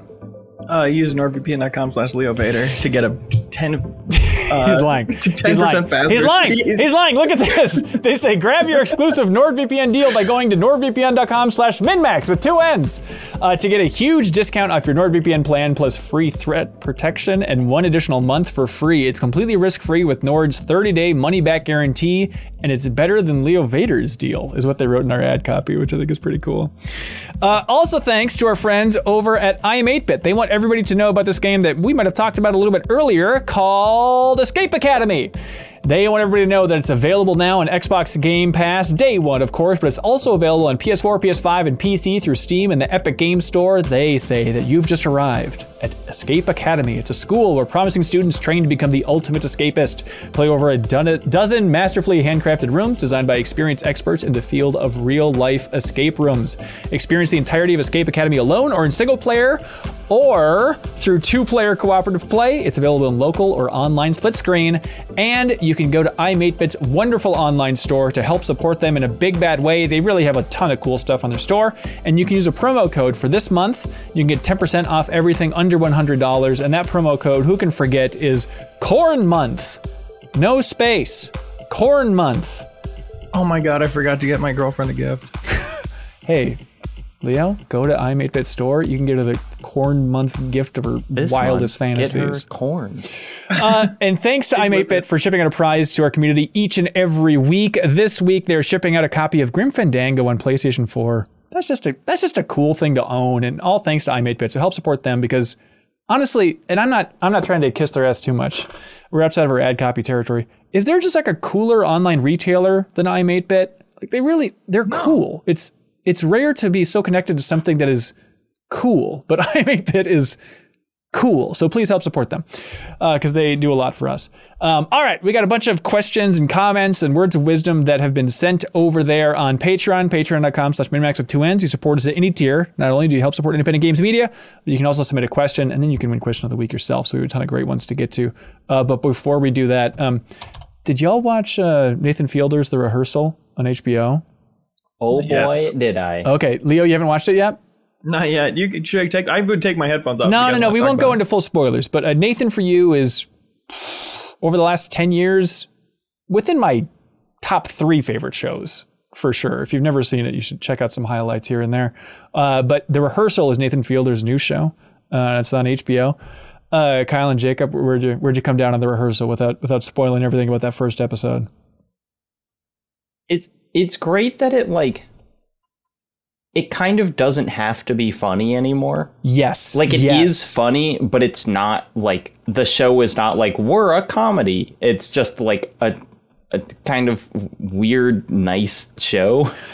Yes, I love the where it's going for sure. It almost is like you know Nathan Fielder produced uh, How to with John Wilson, and even that show, it's like, well, it's funny, but it's not. Its primary concern isn't being funny, and it sounds pretentious to say, but it's not because it's all done through a slightly comedic lens. But like its primary concern is just like, boy, humanity, huh?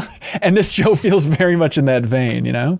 it's also like weirdly uh gave me it was anxiety inducing in it but in a way that ended up ultimately being cathartic because it it's like there you're practicing so much to execute this one thing and then you have to watch the one thing Yes. be executed Yes. and you're just like but it's just a, it's just two people talking Should we give? It's I mean, wild. should we Yeah. give like the No, we don't have to synopsis No, we, we of the show? don't. uh, Without even spoiling the synopsis of the first episode, but the, the premise of the show is it's called the rehearsal, and it's Nathan Fielder, and he's like, "Hey, um, people are anxious about different scenarios in their life, so what if we help them by recreating the scenario they're going to be in to such a ridiculous." Finely detailed degree that they can rehearse it again and again and again, and will go through every variation of what could possibly happen to them in the situation. And what it ends up turning into maybe this is controversial. I think it's just based on this one episode, it feels like the best successor to Groundhog Days since Groundhog Day, which is a weird way of looking at it. But that is kind of how it feels, right? Because you just get to see them try these situations over and over and over again, like they're reliving this moment before I mean, they actually have almost- to live it. Yeah, or or it is like a a, a peek into the multiverse, you know, where Sure. it's like here here are just like 40 different ways this conversation could go, Yes. like based on little factors that are changing. Yeah, and it's, multiverse is so hot right now you guys Oh so my hot. god, it's so hot. Um, but yeah, it's it's a show just about like human variability in a way of like how much what could throw people off a track. How do you try and contain a conversation and keep things in control without being a maniac? Uh, I do think I said it wasn't a comedy. I think like, whoa, Door City over here. Uh, one of the City. It is like it, it feels like if you remember the Nathan for You episode, uh, Leo, where it, it's it, this must have been a big kind of uh, early version of this concept, um, or what's the word I'm looking for? Kind of like an alpha version of what they ended up building with the rehearsal. But there's a Nathan for You episode where it's like, okay, you can't smoke in a bar unless it's a, Uh, a theatrical allowed. production. Yeah, smokers allowed. So now we're going to make this play that's just in a bar, and we're going to make these people rehearse these lines. It kind of has that vibe where it's like it's not the funniest episode of Nathan for You, but it's just so ambitious and weird that you really have to give it up. You know, it's kind of that Yeah. combined with the finale of season four, where it's just like an hour long look at one person's life. My my sister sent me this tweet by someone named Mr. Charlie that says Nathan Fielder has the brain of a serial killer who would never get caught, but the heart of a possum who woke up in a Best Buy one day and decided to try and become their top salesman, and for some reason they let him. I, also, I wish I could uh, attribute the tweet. I don't know who said it, but some I saw someone else say like Nathan Fielder is the only person who's like correct, like using an HBO television show budget to the fullest. Yes. Like you know, like he is he is using every single dime that they give him for just the most weird. I mean, c- oh, also the new it, it, it's kind of old at this point, but the new season of How to with John Wilson was also so good, Yeah. which is like another Nathan Fielder produced show, even if he's not like on camera there. And it's just like, yeah, I, I, I want him to make TV about people and kind of no one else. Yep. Everyone else make it about cats. Nathan Fielder's got humanity on lock. But yeah, the rehearsal. Let us know what you think in the comments, everybody. Um, hey, Jacob writes in and says, Have you all seen the rehearsal? I'm curious what your thoughts are. No. They say, uh, Since cats are the best animal ever, and it's a fact, I have a question related to this magnificent animal. What's your stance on naming cats people names? I have a friend who named his cat Meow, and other friends call them Patrick, Simba, Jacob, and so on. yeah, so people I, name I like for a, cat. I like a human name for any Oh, it's pet, great. Just because Really? it's weird. like, oh, that's Stan. Your cat? Mhm. Okay. Right, right. yeah, my uh, my partner is a cat named Fred. Very funny. It is. And sometimes it's funny. it, it speaks to you the way you feel the right name for a baby. I'm guessing. You know, you have a cat and you go, try a few on. Oh, Hank. I call this thing Hank. right. It works. Right. Um, here's a related thing. You know that joke about like you're in a fantastical environment or like a sci-fi film, and they're like, and this is Quab Narb the Fourth from Zomulant and his best friend Steven. You know that? Oh, you know uh, that uh, joke? Dune. Dune? I guess Dune is like that. Yeah, you told I was trying to think of like the origins of that because I, I rewatched Men in Black recently, which my God, that movie rules. I hadn't seen it for so long, and I forgot that Which like movie? Men in missed what you Black. Oh, Men in Black. Yeah, Okay, like the twins who like run the computer, they do a, a version of that joke there where it's like one is a Wackany and the other one's Frank or whatever the hell. And I'm trying to think of like the origins of that. I mean, is it a Douglas Adams thing? Anyone could Oh. think of that. Yeah, so there's not like a clear the origin of that joke. if one thing. invented it, somebody else would have invented it a month Yeah. later. well, I think is it is it Pl- Titan AE where somebody names a planet and they name it like we'll call it Veronica or something like Well, that. Well, there's. that I mean, I. I I watched uh, Monty Python and the Holy Grail recently, and Yes, there, you know, yes, there's a, yes. there are some who call me Tim. That is exactly that joke. Yeah, you're totally right. Uh, let's just attribute everything to Holy Grail. Um, Ricky Winterborn writes in and says, "What's your favorite scenario for listening to a podcast while working, on a scenic bike ride, numbing the pain of sitting in traffic? I had a couple flights recently, and the MinnMax backlog was a delightful companion while drawing on my iPad. That sounds great. I'd like to listen to myself while drawing on a flight. That sounds fun." Um, for me, it's a it's bike ride. I go on a bike ride every morning, and I, I'm I think I'm becoming a weird bike person. Not like in terms of like buying gear and all that stuff, but in terms of just how much like I turning into a bike, like a hybrid, half human. It's kind of like yeah, like the new Pokemon's for Violet and Scarlet, the legendary ones, where they have like wheels coming out of them. I kind of look like that. No, but I just I have savored that time more and more, and I've been extending my ride every morning. Like, how much can I put my body through? Because just listening to podcasts while biking early in the morning, it's, it might be my favorite thing. I mean, my I've been doing I've been t- walking the dog a lot. Like Mm. that's been I we that was sort of my main reason to agree to get a dog. Is like I'm going to walk this thing, and I have been walking it, and that's a really good podcasting time. Yeah. And I also find um, grocery shopping is like the other time that I actually weirdly like get into podcasts because I'm kind of walking around, I'm kind of doing something, like I'm kind of working. Right. I, I don't like just sitting and doing like nothing else while I'm podcasting. It it has to be kind of a secondary thing for me. Yeah, I mean, uh, like it, cooking is a a Mm. big one for me. Or Good or honestly, it's like I really love playing a kind of mindless open world game. Like Yeah. I, I always think about the Mad Max game, which I think is the single best podcast game ever made. Of like Oh, bold that take. game is is just you know like just interesting enough and just kind of uneventful enough that it just makes it it's for perfect podcast listening. Totally. What um what's your video game podcast routine, Jacob? Who are you listening to on a regular basis? Oh, I mean it's it's the same. Like I kind of have have the same uh, regular rotation for everything, which is just blank check and and their bonus feed and Doughboys and their bonus feed, and then you know the kind of like This American Life, uh, some other random smart ones, uh, comedy Bang Bang. They're mostly they're mostly like, dumb. By the way, I like that you said smart ones, and then you're like, and comedy bang bang. You drew the Yeah, line. right, smart right, ones, right. smart No, ones, what, what about just Um, video game stuff?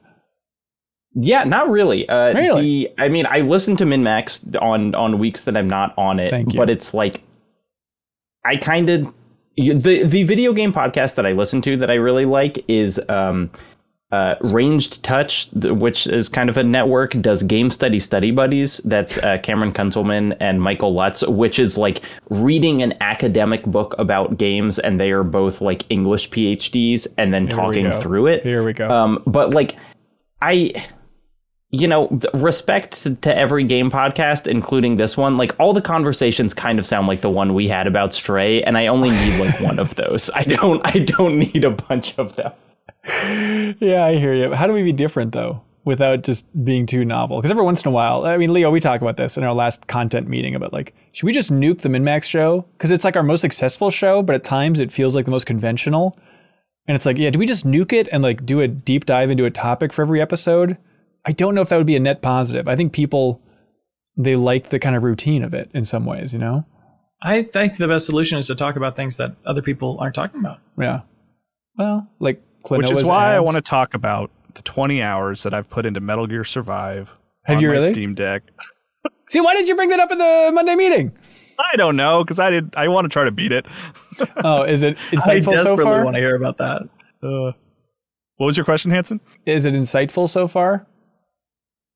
I like Love it Bloom more than I thought. I would, if that makes sense. Really? Like I'm, I'm, I'm, I'm, I'm enjoying it. It's a, it's a really good play for an hour a night before I go to bed on my Steam Deck game because like it's like all right, I'm gonna load up all my my stuff. I got food, I got water. I'm gonna go out into the wild. I'm gonna complete a mission or two. I'm gonna move back. All right, that's enough for the night. You know, it's not really like a great sit down and play for like three or four hours at a time, but like in isolated sessions over a long period of time, I'm getting into it. I, I I'm enjoying it. That's weird. Leo, I feel like you you should be primed for Metal Gear Survive. Isn't that kind of in your wheelhouse? I really should be. A stupid version of a good game that still plays good. Right. Yeah, well, Does Yeah. it, yeah. Does it feel like Metal Gear Solid Five, like running around? Like, does Yes. it? Okay. 'Cause Yeah, it that- do- I mean, that's a good that's- feeling game. I mean, that's the thing, right? Like, I love Metal Gear Solid Ground Zeroes and Five, and this is like, it's an excuse to sort of play with those mechanics in like a new setting with a story that's like not as interesting. Mm-hmm. It's it is very much like you know you're making your own adventure. Uh, like I'm I'm finding people out in the wilderness and bringing them back, but I'm not like you know maintaining relationships with them or getting engaged in the story. But it's like as far as just like going out and finding weird stuff, like it's it's it's working for me. I'm having a good time with it. Look, I don't want to lock anything down, but I would friggin' love to watch a stream of Leo playing Metal Gear Survive, and then you join him in co-op, Kyle. I would really love to see that, just theoretically. You know what we need to do is I'll finish it and then we'll. This is how we get Serial back to do some content. We'll do a uh, Oh. We'll do a spoiled on Metal Gear Survive because he's For the, the- only person I know who's finished it. Kyle, MinnMax has almost been around for three years. It's called Max Spoilers. Did I? What did I say? you call it spoiled so often. Oh, sorry. We don't own Survive spoiled. on Steam, mixed reviews overall, recent reviews, mostly positive. There we Top go. review, I see. This ain't that bad. Crap. The whole reason I started this thing, Jacob kicked off the internet's uh, reinfatuation with Revengeance. Yeah, well yeah, yeah, yeah. I did the math. Metal Gear Survive is coming back around in That's like the three next or four one. years. Yeah. It's, like, it's almost like three. I, I I did the math. I have to find the tweet. I think it's 2024, 2025. Smart. Get I'm, ready for Metal Gear Survive. I'm going to set a reminder in my phone for Acid 2. Um, because years from now, that's going to be popping in a huge way. By the way, uh, Jacob, um, have you ever talked to a friend of the show, Mark MacDonald, the guy who, in my mind, was primarily responsible for the English script of Metal Gear Rising? Feels like, feels like you should talk to him at some point. Jeez, I don't. Yeah, that's it's like, should I meet my heroes? That'd be fun to line up at some point, actually. Remind me, write that down. Okay, enough about these content ideas. Oh, sorry, Leo, we didn't get to. Did you have an ideal podcast scenario? Just when I'm doing uh, brain dead chores, washing the dishes, sweeping, Yeah, cleaning. living. Uh, Starkiller writes in, Hey, MinnMaxers, do you have a distinction between your favorite game and the best game in a franchise? For example, I'd argue that Super Mario Odyssey is objectively the best 3D Mario game, but my favorite is Super Mario 64. Similarly, Breath of the Wild may be the best Zelda game, but Ocarina of Time is my favorite. Got any of those weird distinctions? I, I mean, I'm uh, on the same page as that last example. Like, I think Breath of the Wild is like an objectively better game, but Ocarina of Time will always, forever until the day I die, be my favorite game because it just changed the trajectory of how I feel about video games as a, a medium of artistic expression. Like, that was the first one that just like changed everything for me. Yeah. I am a broken record on this conversation, but I don't think there's a best anything unless you can really measure it, like a sports player with the highest stats or whatever. There's no best video game ever. So therefore, It's only your Fair. favorite. so favorite is all that matters. It's exactly I don't know. It's like I think my favorite is like Mario Kart Wii, and I know that's not the best, but like you know, No, I get that's it. just that's the one. I think there are some things where it's like if I there's kind of like a if I was trapped on a desert island, I would want this one because it's the best. But if I was just gonna go and play something for an hour, I want the one that I'm more like nostalgic for or whatever. And that's kind of where it breaks down for me with like favorite versus best. Yeah. Uh, Brandon Scott writes in and says, Hey, so last week y'all were talking about the batting average of Annapurna's games. As a big baseball fan, I thought I would take a stab at it. According to Metacritic, Annapurna's score distribution for reviews is 55 for good and 15 for mixed. The same game can have multiple reviews if it released on multiple platforms, though. If good is considered a hit and mixed is considered an out, then Annapurna's average is 55 out of 70, which is a .787. Sample size is important for averages, though, and 70 at bats for Annapurna is roughly equivalent to only one month's worth of at bats for an average starter in the MLB. Regardless, if Annapurna had a 10 year career with a batting average of .787, they'd be the greatest baseball player of all time, without a doubt, and better than most other publishers. But here are some batting averages for other publishers to give you some sense of scale here. Sony, batting average .534. Microsoft Game Studios batting average 0.554. Wouldn't expect that to be higher than Sony's. Nintendo 0.575, Ubisoft 0.385. I'm I'm sorry, Leo. I should have given you a heads up. I didn't want you to get heartbroken on the show with that kind of data thrown at you. This is fake news. okay. And FromSoftware 0.480, which seems shockingly low for that as well. But there we go. I guess if you're counting like Armored Core I and whatever. guess, yes. If you really go back in the day, Well, no, okay, but here's where we need to get like real nerdy about baseball stats because Yeah. there's batting average, but there's also like wins above replacement where it's like if this person wasn't on the team, how would they be doing? and so it's like, you know, that's only we've only started to analyze the statistics of these publishers. hell yeah! Come on, baseball nerds, have at us. You know how earlier you were talking about trying to explain video game terms to like Right, parents? right. Wins above replacement. I believe that's Is what it that I was just like, what? What are those words go together? Yeah, so this is um yeah, WAR. So this is like uh really the only reason I know about this is is Jon Bois. Yeah, the uh the best sports talker, but like he has you know, he has like a, a big documentary on like pitcher and he argues that it's like, look, this pitcher's stats, if you just look at them on this one level, are not that good. But if you look at like how many games the the the team would have lost if he wasn't on the team. He's actually like the greatest pitcher of all time. Oh Um, so it's it's really, I mean, it's like Okay. you know, basically moneyballing, uh, whatever, like any any kind of player, sport, or whatever can be really interesting if you know how to kind of play with those numbers. That's what I call it when I'm at the club. I'm moneyballing. Yeah, exactly. Remember when Bobby Kotick was in that movie? It's Because you're crying, your money balling, like how much money you're spending. Yeah, I wish I could spend money on any of these attractions at the, here at the club. Do you want to hear about the perfect end to this rabbit hole, combining everything? I don't think this is a, a secret, but I had a, a meeting with Kelsey Lew- Lewin earlier today about some stuff that's very exciting that might be coming up here at MinnMax soon. But um, she was talking about like just weird things that she collects, and she's like, "Yeah, I I, I started collecting Mad Catz. Uh, I think it was like plastic baseball bats for the Wii." Because they had them licensed to each professional baseball team, and she's like, I started collecting them because like they're like ten bucks a piece, and nobody else is collecting them. But it's such an obscure thing that I want to have them all. It's like that And is she's like a big baseball super Right, fan, right, right. right. That's Yeah, awesome. that's great. it's very specific.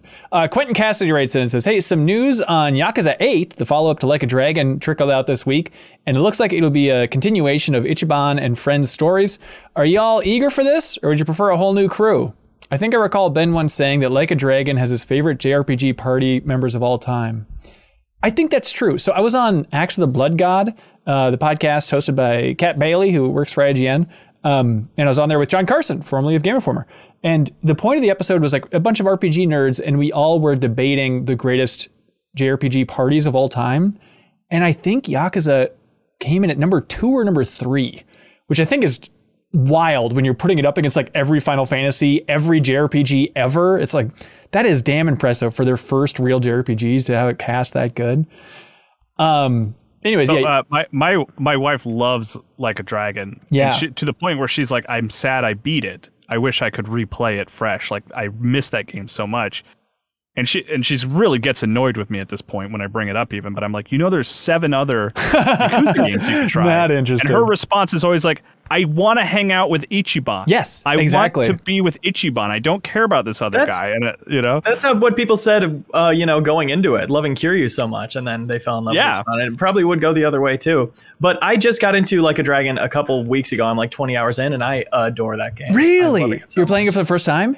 Yeah, for the first time. Oh my god, that's so bizarre because Janet's also streaming it and playing it for the first time, and Sarah's streaming all the Yakuza games, trying to get to it. So she's hoping by the end of uh, 2029 she'll be playing Yakuza Like a Dragon. no, well, we're gonna all be playing Metal Gear Survive. at that Oh, that's point. right. We'll let her know. We'll let her know. That's I love that Like a Dragon's having this weird resurgence as this Yakuza 8 couple of images trickled out. But all we really know from Yakuza 8 is it was showing off the studio and it had a couple screens and it's like, okay, we saw Nanba, saw some other characters, and then uh, Ichiban's hair is different. Like he has his hair tied back, which I don't know how I feel about it. It is funny in that game that like it was just like a mistake that his hair turned into the fro, but then he just kind of stuck with it. I think there's something charming about that, but I guess logically there's no reason for him to keep his hair that way, right? Leo? No, it'll. There's going to be a dramatic thing where he realizes the strength of his hair at, at full potential. Oh, he takes the tie off. That's, my smart. prediction. You really, that's true. Um, yeah. How far are you in that game? Then 20 hours. What type of stuff are you doing these days? Um, I'm dealing with the Geomijul for kind of the first time, really meeting those characters and learning what they're up to. Yeah. uh, bond levels of four and five. I really love the bonding stuff. Like as great as the characters are themselves, it's also really interesting mechanically and fun to like go have meals and unlock secret conversations between two people Yeah. about the type of food, about the drinks you're having or whatever. Like that also makes you love those characters so much more. Yeah. And you had played other Yakuza games, right? Zero and Ko- Kiwami, Kiwami Two. Okay. six. How do you feel like this is stacking up to the other ones so far? Because Like a Dragon's the only one I've really sunk my teeth into. I was so scared to try this one for the longest time because I was kind of Yakuza burnt out at the time it came out because Yeah. there were so many in a row.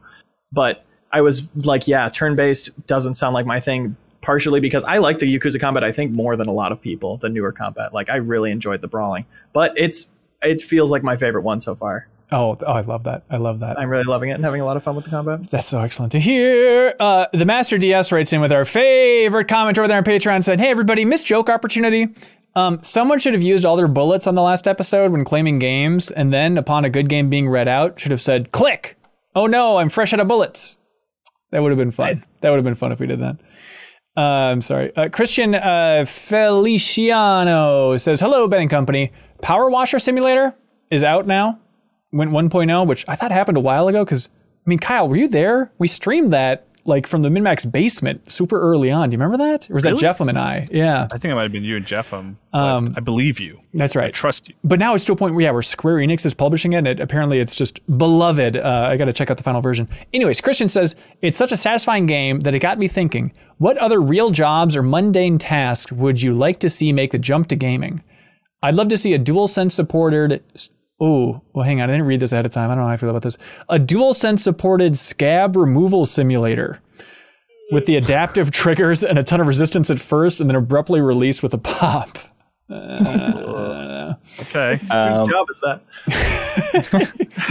Okay, I have a um, it- it- honestly kind of similar to power washing, but there are uh, there are videos on YouTube of like like a big pond basically like after a storm and someone wading in and like pulling stuff out of the storm drain and then eventually the whole like the whole pond just goes down the storm drain and Yeah. like I think it would hit the same kind of like primal satisfying you know buttons that that power washing does That sounds great. I will tell you, as somebody who's dismantled a beaver dam before in their lives, not fun at all. It took a long time and they're really Yeah, but dense if it and was it in a video game, That's you could true. unlock new tools to use on it. Yeah, that would be fun. When did you dismantle a beaver dam? I don't want to go into my personal life, Jacob.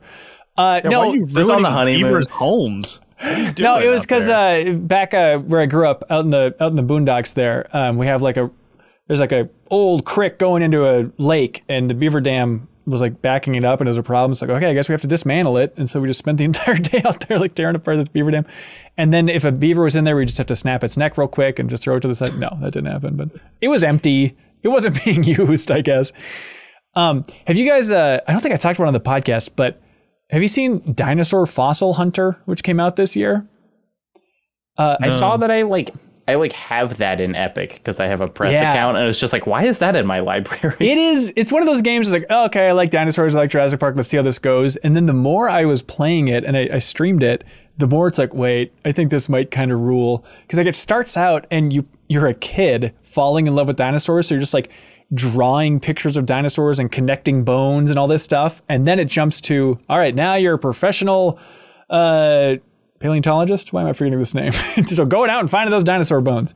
Um, and it is so absurdly sim based, and there's so many steps for you to go through. So it's like, okay, you want those dinosaur bones? First, you got to gas up the car, get in the car, go on the road on these back roads. Okay, there's a tree down. You have to get out your chainsaw. Wait, hold on, hold on. Are, are you driving a car? Yeah, or you're, is it you're like, a person running around, and then you get in a car to drive to the dinosaur site. So they have like driving Yes. mechanics and physics. Yes. Yes. and then- Paleontology. Yes, game? and then you have to get the chainsaw in your inventory and use the chainsaw to get through the trees to make a path for you to get to this site.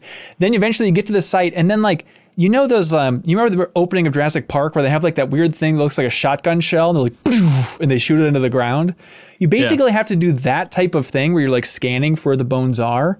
And you find that, section that off, then dig down, find the bones, but there's also a bunch of hold on, rocks. hold. Is Yeah. there a TV displaying the results? There is. It's on a little it, screen. Does it does it fuzz?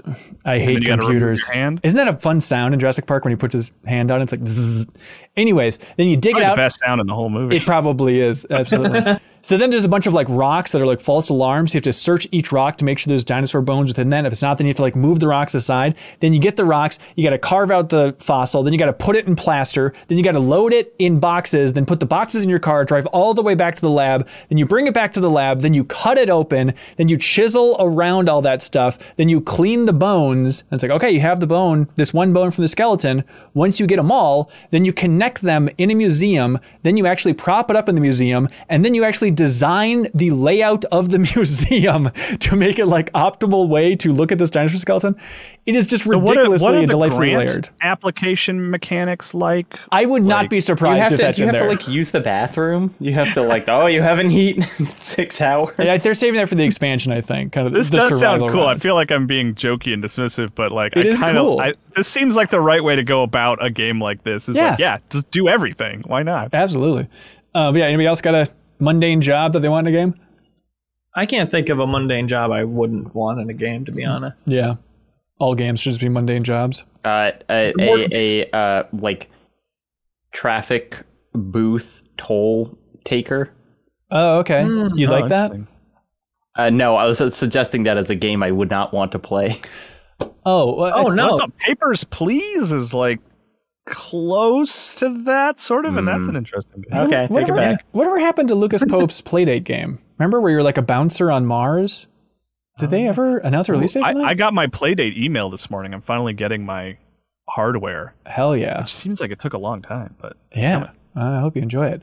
Oh, you're going to love Pick Pack Pop, baby. Game of the year. Uh, Aaron Hurd writes in and says, Hey, this might be a controversial topic. Uh, do you think gamers and other fans of nerdy stuff like Star Wars are especially toxic online? Or do you think that all these fans are just as toxic and we just notice these fans because it's the community that we're in? I could be wrong, but it doesn't feel like other fandoms are as toxic. I can't imagine fans of Adele sending death threats to her for her latest album was delayed. I mean, they're also I mean, probably Swifties weird. send death threats to other people, to be clear. So, like, it does happen. Yeah, they usually have it coming though, um, because the princess needs to be protected. Uh, Jacob. I have I have like an unsubstantiated theory that is I mean I mean like just the sort of the medium of video games is so you have such control over the sort of expression of the game, right? Like you are Yeah. in full control. You dictate every element of it.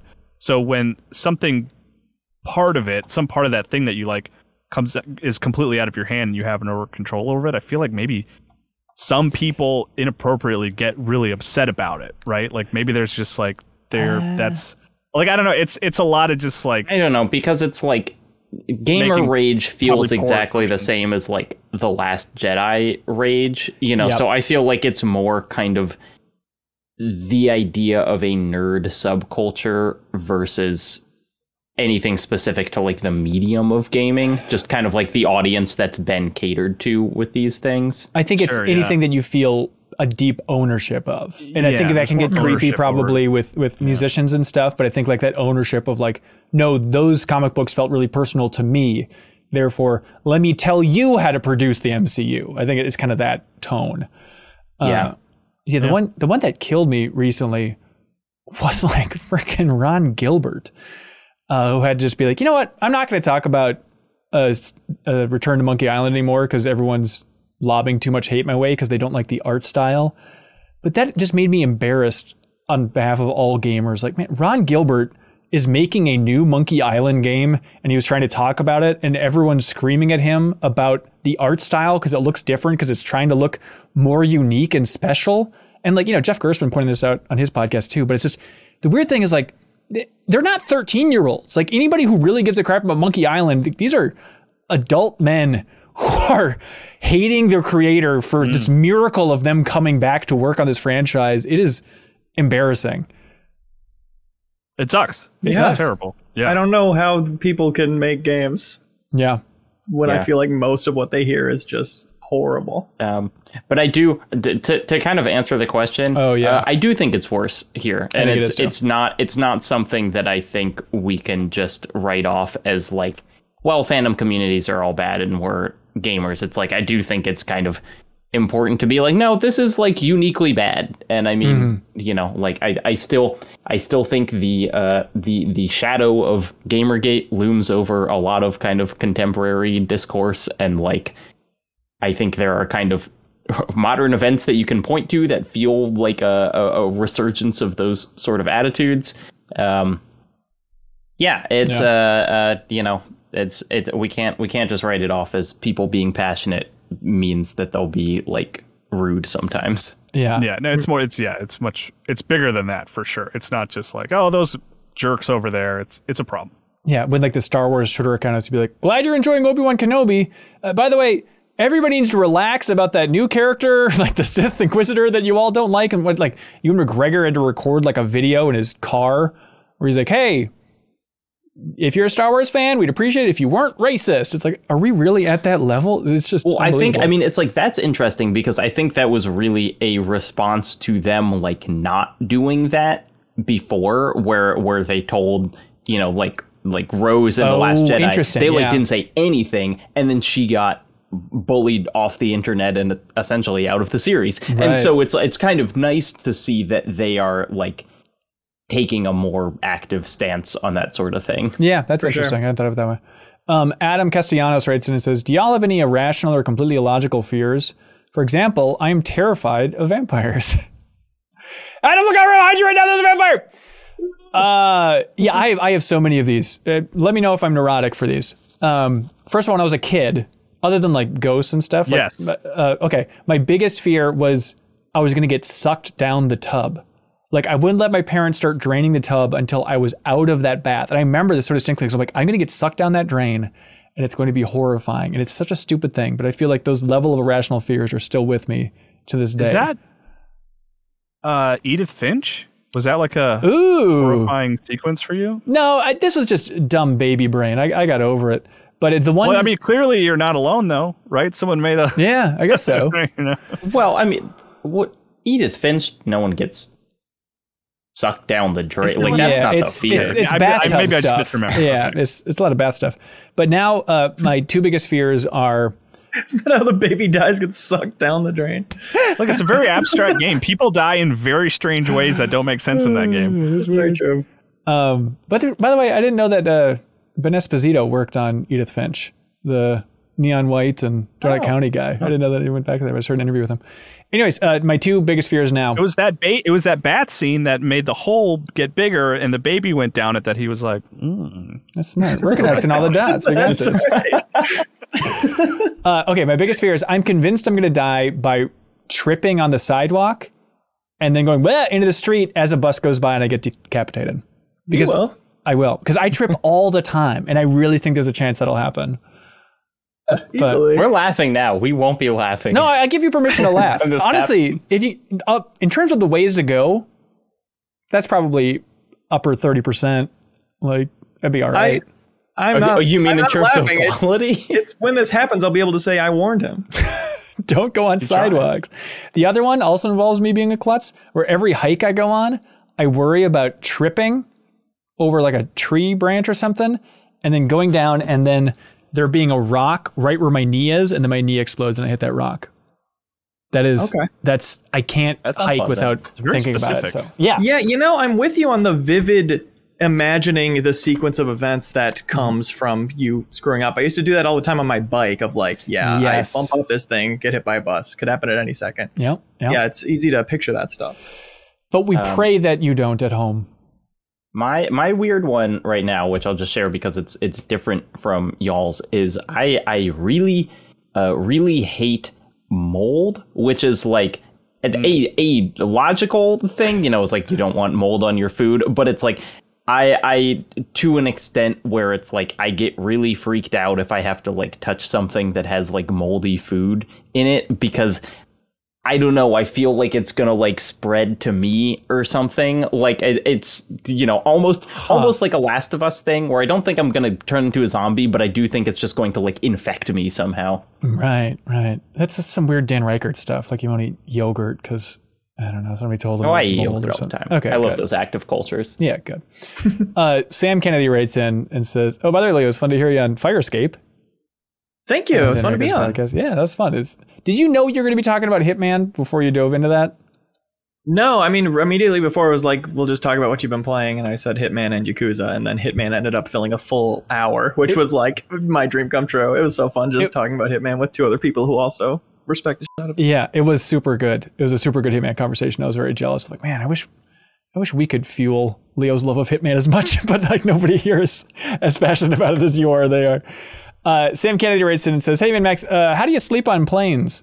Is there some crazy trick or position that works for you? Me personally, I've just accepted the fact that there's no way I'm sleeping ever during a flight. All right, here's a good a good trick is Yeah. become a dad and then you can literally Oh. fall asleep at any time in any position. It's like a dad superpower that all dads share. I I don't know how it happens. Interesting. I like it. So that wasn't something you had at all before your father. I don't think so. But like I can instant like like very easily fall asleep. I think this is uh, Jacob. Maybe maybe you heard it too because you were talking about Doughboys recently. But Adam Pally and John Gabrus are promoting their new show a lot, and he was like when they talked about it. I think on Doughboys, he was like, "Yeah, Adam Pally." This guy could, if if we have a seven minute drive up the street, he just falls asleep immediately. And I'm like, yeah, that's because he's a dad. Like that's exactly where that comes from. I don't I don't know what it is. I don't know how your biology changes, but it just it makes it work. I, like it. usually fall asleep before we even take off. Oh yeah. You sleep so your child can kill you and take your place. That's right. Evolutionarily.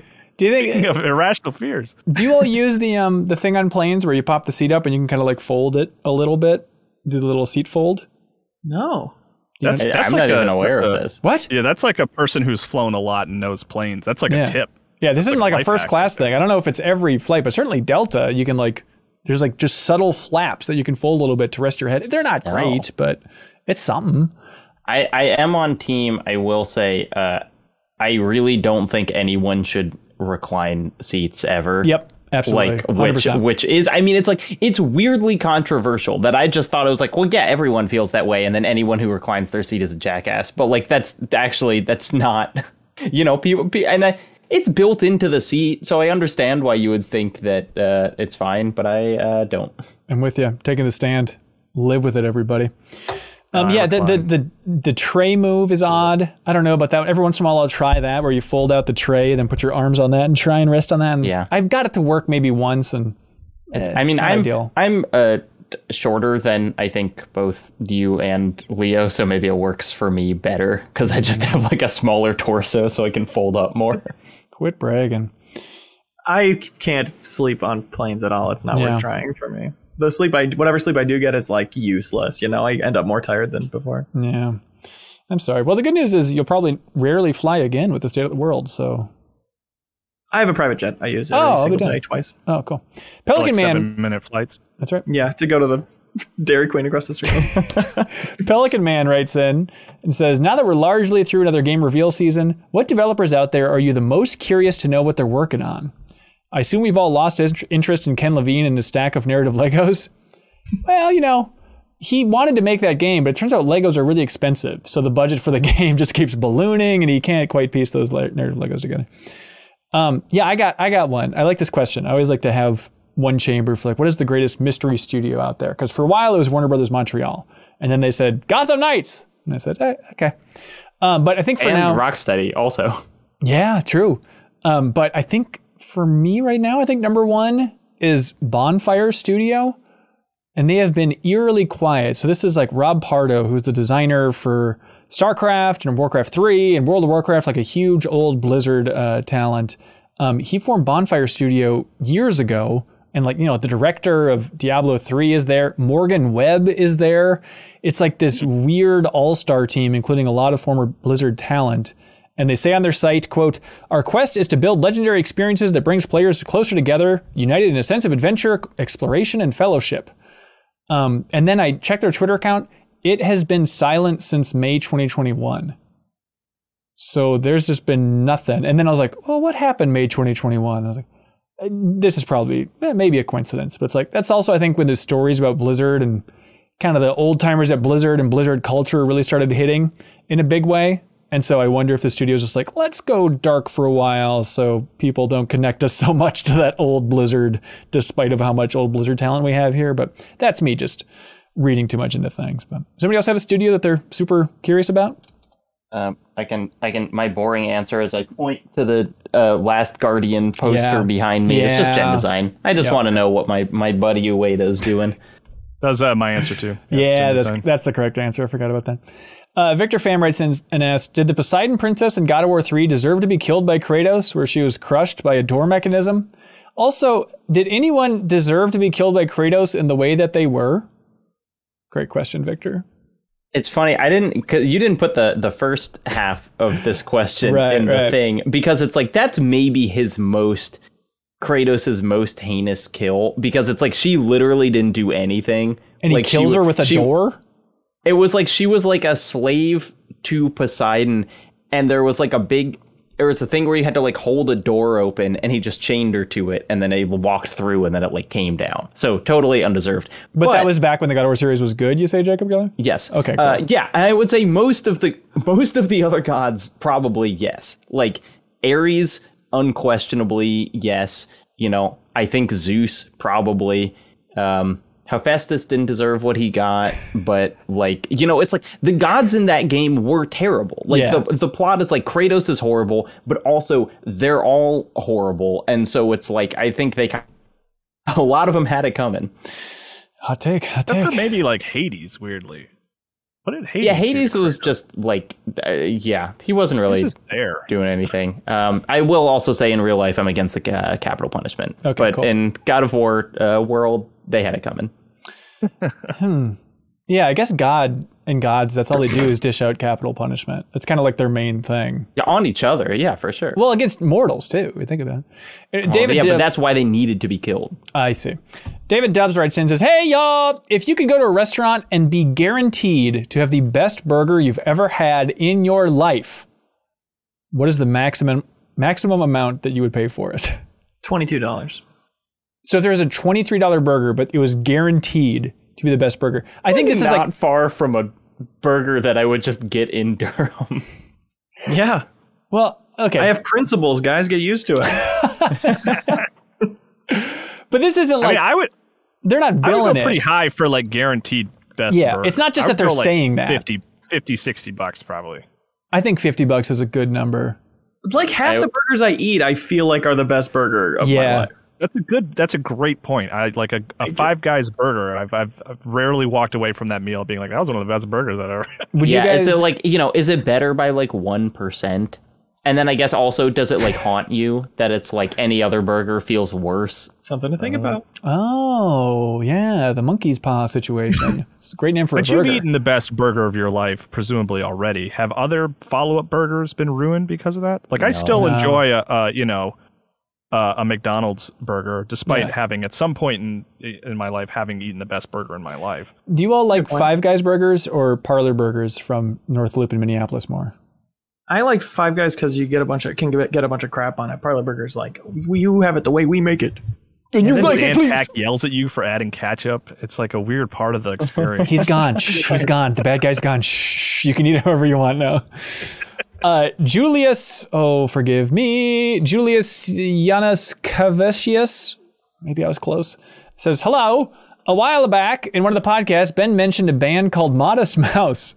I've never heard of them until then, so I had to look them up, and I'm so glad I did. I've been listening to them quite regularly since then, and I've managed to see them live this Sunday, which will be a memory for the rest of my life.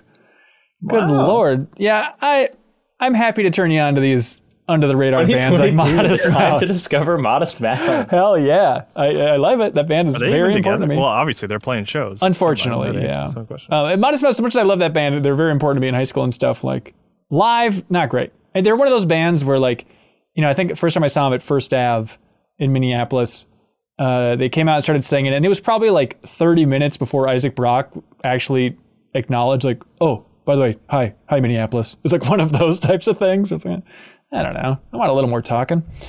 Anyways, Kyle, uh, they're not together anymore, so for their shows they just play one after the other. They take turns. Yeah, Oh, works is out that though. uh, Julius asks, "Have you ever discovered something thanks to a podcast that otherwise you wouldn't have?" Constantly. Constantly. Yeah. Yeah, I mean, uh, well, no, Triple R was because of a tweet. My honestly, my biggest, uh, my biggest thing here was just other podcasts. Like, Yeah. kind of the only way that I start listening to a podcast is if there's a very funny guest Yes. on one that I already listened to, and then I will go to their show. So it's like I started listening to Doughboys because I mean this dates it, but like years ago they guested on Harmontown when I was listening to Harmontown, and then Yeah. Blank Check the people guested on um on the slash film cast which i was listening to and i was like hey this sounds like a better movie podcast so then i went to that um, so yeah it's you know that's that's how I discover other podcasts Yeah. Uh, Speaking of which, if anybody wants to have me on their podcast, I'm happy to jump on. Because it is like the greatest way. Like, you know, we still get people coming and find this podcast and they say, you know, because I always message people whenever they support us on Patreon and say, like, hey, how'd you find us and all this stuff? What kind of stuff do you want from us? And so many people would be like, oh, I just heard you on Triple Click. It's like, oh, that was a while ago. I think I was on like half an episode once, but it turns out just guessing another podcast is like the main way to like keep this circle rolling. Um, yeah, I was going to mention Blank Check, of course, too, because like I watched um, their new series where they're covering directors is they're doing Bob Fosse, who did a lot of musicals, and I didn't really have much experience with him. I was kind of like, uh, sure, I guess I'll listen to this series, Blank Check. Um, but uh, this is so basic, and I apologize. But they announced that Lin Manuel Miranda is going to be their guest for the next episode, covering all that jazz. And I was like, all right, I want to really dive into that episode, and so I should check out one of these films. And I, it seems like all that jazz is the Bob Fosse film to watch, and so I watched it a couple days ago. And I just had this moment of like, why don't I take more recommendations? Why don't I watch more movies that people recommend? Because there's a world of film that I am not exposed to. Because all that jazz rocked my world. Like the way that film builds up till the ending, I was so damn into it. Um, have you guys seen all that jazz? No, but I sh- I, I do. wa- yeah, I do. I, I should before this sunday It's free on Tubi. So yeah, there it is. or Um, not to be Yeah, and it's it's Roy Scheider from Jaws, you know, and like the way it starts out, it's like, is this even a musical? What is this? It's just about this kind of tortured artist and his life and his struggles, and then it. I remember we paused it at the halfway point and talked about like, wh- where do you think this movie's going? And neither, neither of us had any idea. And then it was like the most interesting possible second half to a movie, and they just cram musicals down your throat in the most interesting lens possible. So I, I loved it. Did you see wh- wh- while we're on blank check? Uh, did Yeah. you watch the Little Prince like his snake dance Yes. compared to did, Michael yeah. Jackson? Yes! We all do this. Yes! Immediately My mind. paused and went and looked this thing up. So Leo, um, apparently uh, Michael Jackson. It's been rumored uh, that not only was he a composer for some songs in Sonic Three, but that he got a lot of his moves from this Bob Fosse dance for Little Prince. Is that the name of that? Um, and it's just like Bob Fosse in the desert dancing, but you go and watch it, it's like, oh, these are clearly all of Michael Jackson's moves from like the early 70s, and clearly Michael Jackson's just a fan. And the funny thing is, in all that jazz in the final number, there's this move that they do to the camera, and I think it's Thriller, where they just one for one take that move as well. So it's fun tracing that stuff back. Um, Cody Umbargar. Have you guys, do you think you've ever had the, the best Umbargar you're ever going to have in your life? Anyways, but Cody writes in and says, Hey, happy 1,000 days of MinnMax. Thank, if that's Cool. true, that's amazing. If you've done the math, that's unbelievable. Yay. We should have done more. No way to confirm or deny. thousand days is a lot of days. We should have we should have conquered half the internet by now. Uh, Ian T. Clark writes in and says, "My daughter and I love chips and salsa. All right, all right, um, but we don't like chunky Brag. salsa. In fact, we'll put it in a blender before eating it. Are we okay? I get it, Ian. I mean, I recently got over my fear of chunky salsa because that was a deep fear. Um, but there's no shame here. You eat food the way you want to eat it. I, I totally understand blending salsa. Yeah, Yeah. no, if you have a way to improve it for your own taste, hell yeah. All right. Uh, Beto Q92. Howdy, M&Ms. Uh, when I was young, there was a strength mini game in Star Fox Adventures that I could not complete. It was so hard, I brought my GameCube to a family party and had everyone try it, but to no avail. Uh, now Is when I this mini? Would this be like a like push the button really fast? Like is that what the mini game? I don't be? know. I wonder. Yeah, if anyone knows. That's what the, they had strength mini games in like Mortal Kombat, where you Yeah. just have to push it unbelievably fast. test your might. But look at they have like this family party. I hope there's like adults there, just like estranged uncles was like, Unky, Star Fox Adventures, tap the button. This is my own headcanon for Beto's question. But anyways, Like, Beto why is the Arwing? What is this? this looks like it was formerly called Dinosaur Planet. Anyways, Beto says, now when I play it, uh, Cakewalk, why could no one in my family around 2003 press the A button faster than the dinosaur? Do you have any questions, or so do you have any games that were impossible when you were? Do you have any questions about my experience? Do you have I'm any, wondering if they played it on emulator or anything. yeah, but they're wondering, yeah, do you have any games that were impossible when you were young, but now they're completely a breeze? I uh, couldn't beat the last level of Simpsons Hit and Run as a kid, unlo- except with cheats, and I tried so so long, and then I did it on stream not too long ago. I was there. Yeah, that's right. It was like second or third try. I beat the last level. Mm-hmm. I was prepared to go all night until I beat it, but it was a breeze. Nice. Well, not a breeze. I was really good, and I don't want to undersell that. Well, yeah, your skills are a breeze. I get it. Yeah, mean, a lot of, like- being me. Going back to like old Game Boy games ha- are Mm. like surprisingly like I breeze through them now because it was my first console, right? So I was struggling with like Super Mario Land 2, six golden coins. Yeah. and I think uh, like in late high school, I I found a copy of it at like um you know a, a secondhand game shop, and I beat it in like one sitting in like two hours. And I was like, why was this so hard when I was a kid? And I'm looking forward to having that experience again when the Ninja Turtles.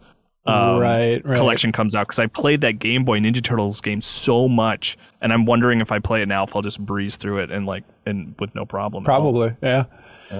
Uh, Aaron T says, "Hey crew, uh, the interview with Pixar's Tasha Sounart that you did on your channel got me thinking about the good old days of six out of ten licensed games. Where's our Coco 3D platformer or John Wick third-person shooter? What killed licensed video games like movie tie-ins, Mobile games. mobile games? Mobile games, eh, budget. It's so much more expensive to make even a sort of seven out of ten game now than it was back then. I- Mhm. Is, there an argument for the last big movie tie big, but you know, console release of a movie tie-in game, Jumanji: The Next Level? Because remember they made Well, there's that a weird there's game? a there's a one based on that Pets game, uh, the Super Pets. oh, is there really? Yeah, it looks like Star Fox. It's like an on rails shooter for consoles. Oh, I'm kind of interested in seeing that thing. Leo, you look Yeah. struck by that Jumanji thing. Is that too old? Do you think? I'm no, I'm wondering. I hadn't heard of that game. We streamed I remember back Avatar being day. the end of that era, but certainly there's been a few outliers since. Yeah, I really want to play that Avatar game in 360. I think we talked about this last week, but anyways. Uh, but yeah, thanks for listening to the interview with Pox, uh, Poxar's, Pixar's uh, Tasha. Uh, also, Kyle, thanks for listening to that one.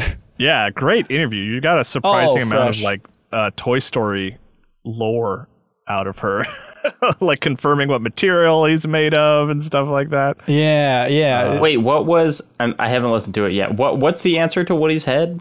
oh, he's made it of plastic. In Toy Story 4, they confirm he's made it of Because plastic. someone steps on him at some point. And no, in Toy Story 4 it happens, yeah, but I was so shocked when that happened. It's like, he's made of what? His name is Woody. But I think it's maybe a connection to like the old marionette early days of Woody's design that maybe I was connecting it to too much. But Can I can I spoil? Take this moment. I've been meaning to do this for years. Can I spoil something about Kingdom Hearts three for everybody? Is that okay? Does everybody mind? heads up, take my headphones listeners. Uh, but yes, yes, you Uh, may. I've always wa- I I I don't know. I thought so. When you get to the Toy Story world in Toy Yeah. Story three, Hanson, Yeah, I you watched go the full there, cutscenes. Right, Yeah, you press yeah. the button to go there, and a super like incredible uh pre-rendered cutscene happens that looks like an unannounced like Final Fantasy game that never released. Yeah. It's like incredibly expensive. It's like Kojima making commercials levels for Metal Gear Solid. It's whatever 4 it- level Ver- of, like- versus Rex or Vernon Rex or whatever it's called. okay, so you're familiar with this? You, I, you know I- about this? I watched the yeah the whole. okay, I cutscene. wanted to make sure you saw that because that was like the it's it's Wait, basically keep going. I don't know anything Yeah. about it. So it's like this crazy pre-rendered cutscene that looks like a final like a Square Enix game. And then what it basically does is it pans back and you realize Rex was watching it on TV. Right. And it's it's all context for like the non-familiar toys that are going to exist in that level. They're all based on this video game that came out within that alternate universe of Toy Story 3 and Yes. Kingdom Hearts 3. And it's just one of the it's like very it just really threw me off and surprised me. And it's, and it's like it's if you go look at the cutscene, it's like this is like in the middle of Kingdom Hearts. They spent so much money on this thing for it to just be like I don't know an Easter egg borderline. I guess you could Well, say it's, it's- like it, it it's weird. and this is especially weird as somebody who hasn't played uh, much of Kingdom Hearts, but knowing things or two about the lore. But Verum Rex is the name of it, and it gets especially weird because it seems like it's going to be a big component of things moving forward. Is that Verum Rex, which is like a, inspired by the original version of Versus 13, which is really Yeah. a bizarre rabbit hole to go down. Um, but then what blows my mind is hearing how from Tasha's perspective at least, like initially Pixar didn't really want to be involved or have worlds in Toy Story 3 and she had to convince them to let this happen. So it's like if she didn't convince the heads up at or the higher ups at Pixar that Toy Story should be a world, then like how would Verum Rex have been incorporated into Kingdom Hearts for such a big component now? It's interesting. I don't know. Um, that's a rabbit hole. We apologize. Philly Eat Steak has another rabbit hole question. Hey crew, uh, which is officially cooler, motorcycles or helicopters? All right, we're all gonna say it on the count of three. We're all gonna say it on the count of three. Motorcycles or helicopters? Here we go. One, two, three. Helicopters. Motorcycles. Motorcycles. All right, Leo. Thank you for choosing the correct side. Motorcycles are better than helicopters. You guys high? Why? Why is name one reason a helicopter is cool? Uh, they They don't hover. fly through my. They don't fly through my neighborhood, making loud ass noises that scare me and my family. they don't. Motorcycles. I think that's all They happen to helicopters not be in my neighborhood. Motorcycles are in my neighborhood. It's like I have friends that helicopters are like rich people's bullshit. Motorcycles. Neither of them are cool. What? Helicopters are cool. It's like, would you rather watch a motorcycle or a helicopter scene in a movie? Motorcycle every time. Would I rather watch Mission Impossible 2 or Mission Impossible Fallout? Uh, Fallout. Thank you. Uh, Mission Impossible Five has a motorcycle scene in it. That's like one of the best chases in the series. I guess that's fair. That's true. But I don't, That's Leo. I mean, I- you look you look cool riding a motorcycle and you can jump off and do like acrobatics. A helicopter, you're just Yeah, it's like sitting the there, person who's with like cool in a helicopter isn't even the person driving it. There's just it's like Right. every helicopter scene is just like there's just a pilot who never talks. yeah, this isn't about who's cooler driving it. Just I think as a vehicle, what's cooler. And there's no doubt a helicopter is cooler. I mean, Leo, I don't care for the snobbery where like neither are cool. If I said like, hey man, you want to come over and go for a helicopter ride? You'd be like, hell yeah, that's cool. You're cool. Let me kiss you. Oh, I, I yeah, think that's a into different question. Wait, You, you don't think that's you would think that's cool if you got to go on a helicopter ride. That's a good frickin' day, man. Are you getting a tattoo of a motorcycle or a helicopter? Which one makes you cooler? Well, Motorcycle. I think could it be the Yoshi helicopter from Yoshi's Island? No, that's is a definitely cooler than, than either. Okay, that's tricky. Yoshi, a nerd, he turns into a car and a helicopter. He actively avoids motorcycle because he knew he wasn't cool enough. That's right. Oh, hang on. Janet's watching us live. Janet, you're supposed to not be thinking about games. Um, but Janet says motorcycles, so I guess the answer is motorcycles. Uh, Chris Logan writes in and says, Hello, Ben and the boys. Uh, quick poll. Sorry. Strike me laughing from the record. It's just sometimes when I forget what questions I'm including and they have a dark turn, it makes me laugh. And I, that's a morbid sense of humor. Okay. All humor removed. Uh, quick poll: Did Kobe Bryant's death and the circumstances surrounding it make you cry at any point? My theory is that Kobe Bryant's death made the most men cry in the world compared to any other celebrity death. I'm not even a big basketball guy, but a few stories and memorial services definitely got to me. I think this is such a great question. What celebrity death made the most men specifically cry? JFK would have been up there, right? Ooh, that's a good one. Do you think, okay, just men in particular, do you think more men were emotionally gutted by JFK or Kobe? Because I, we I guess they're just more people now. You know, it's like the outreach Yeah. is bigger where people would find out. But I, I JFK to me feels. I mean, as someone who was not alive nor really that emotionally affected by either. Here we go. Um, Here we go. JFK, yeah, I don't know. Uh, MLK, Y- Yeah. I, I'm curious both what is the most in numbers and what is the most percentage wise. right. Because I have only cried at one celebrity death in my life, and that was Harris Wittels, Oof. which Oh, was so young one. and so out of nowhere. Yeah. Well, it's funny. I That's so thought the sad. question was going to be, "Has a celebrity death ever made you cry?" And Leo and I, I, we talked about this at some point. But Harris Wittels was like a celebrity death that really caught bo- both of us. Speaking for Leo, like caught us off guard and was like, "Whoa, that that guy! I feel like I knew him." You yeah, know? just from Yeah, podcasts. and I imagine percentage wise that would be up there. Yeah, that's interesting. I'm sorry, percentage of like percentage of people who know him.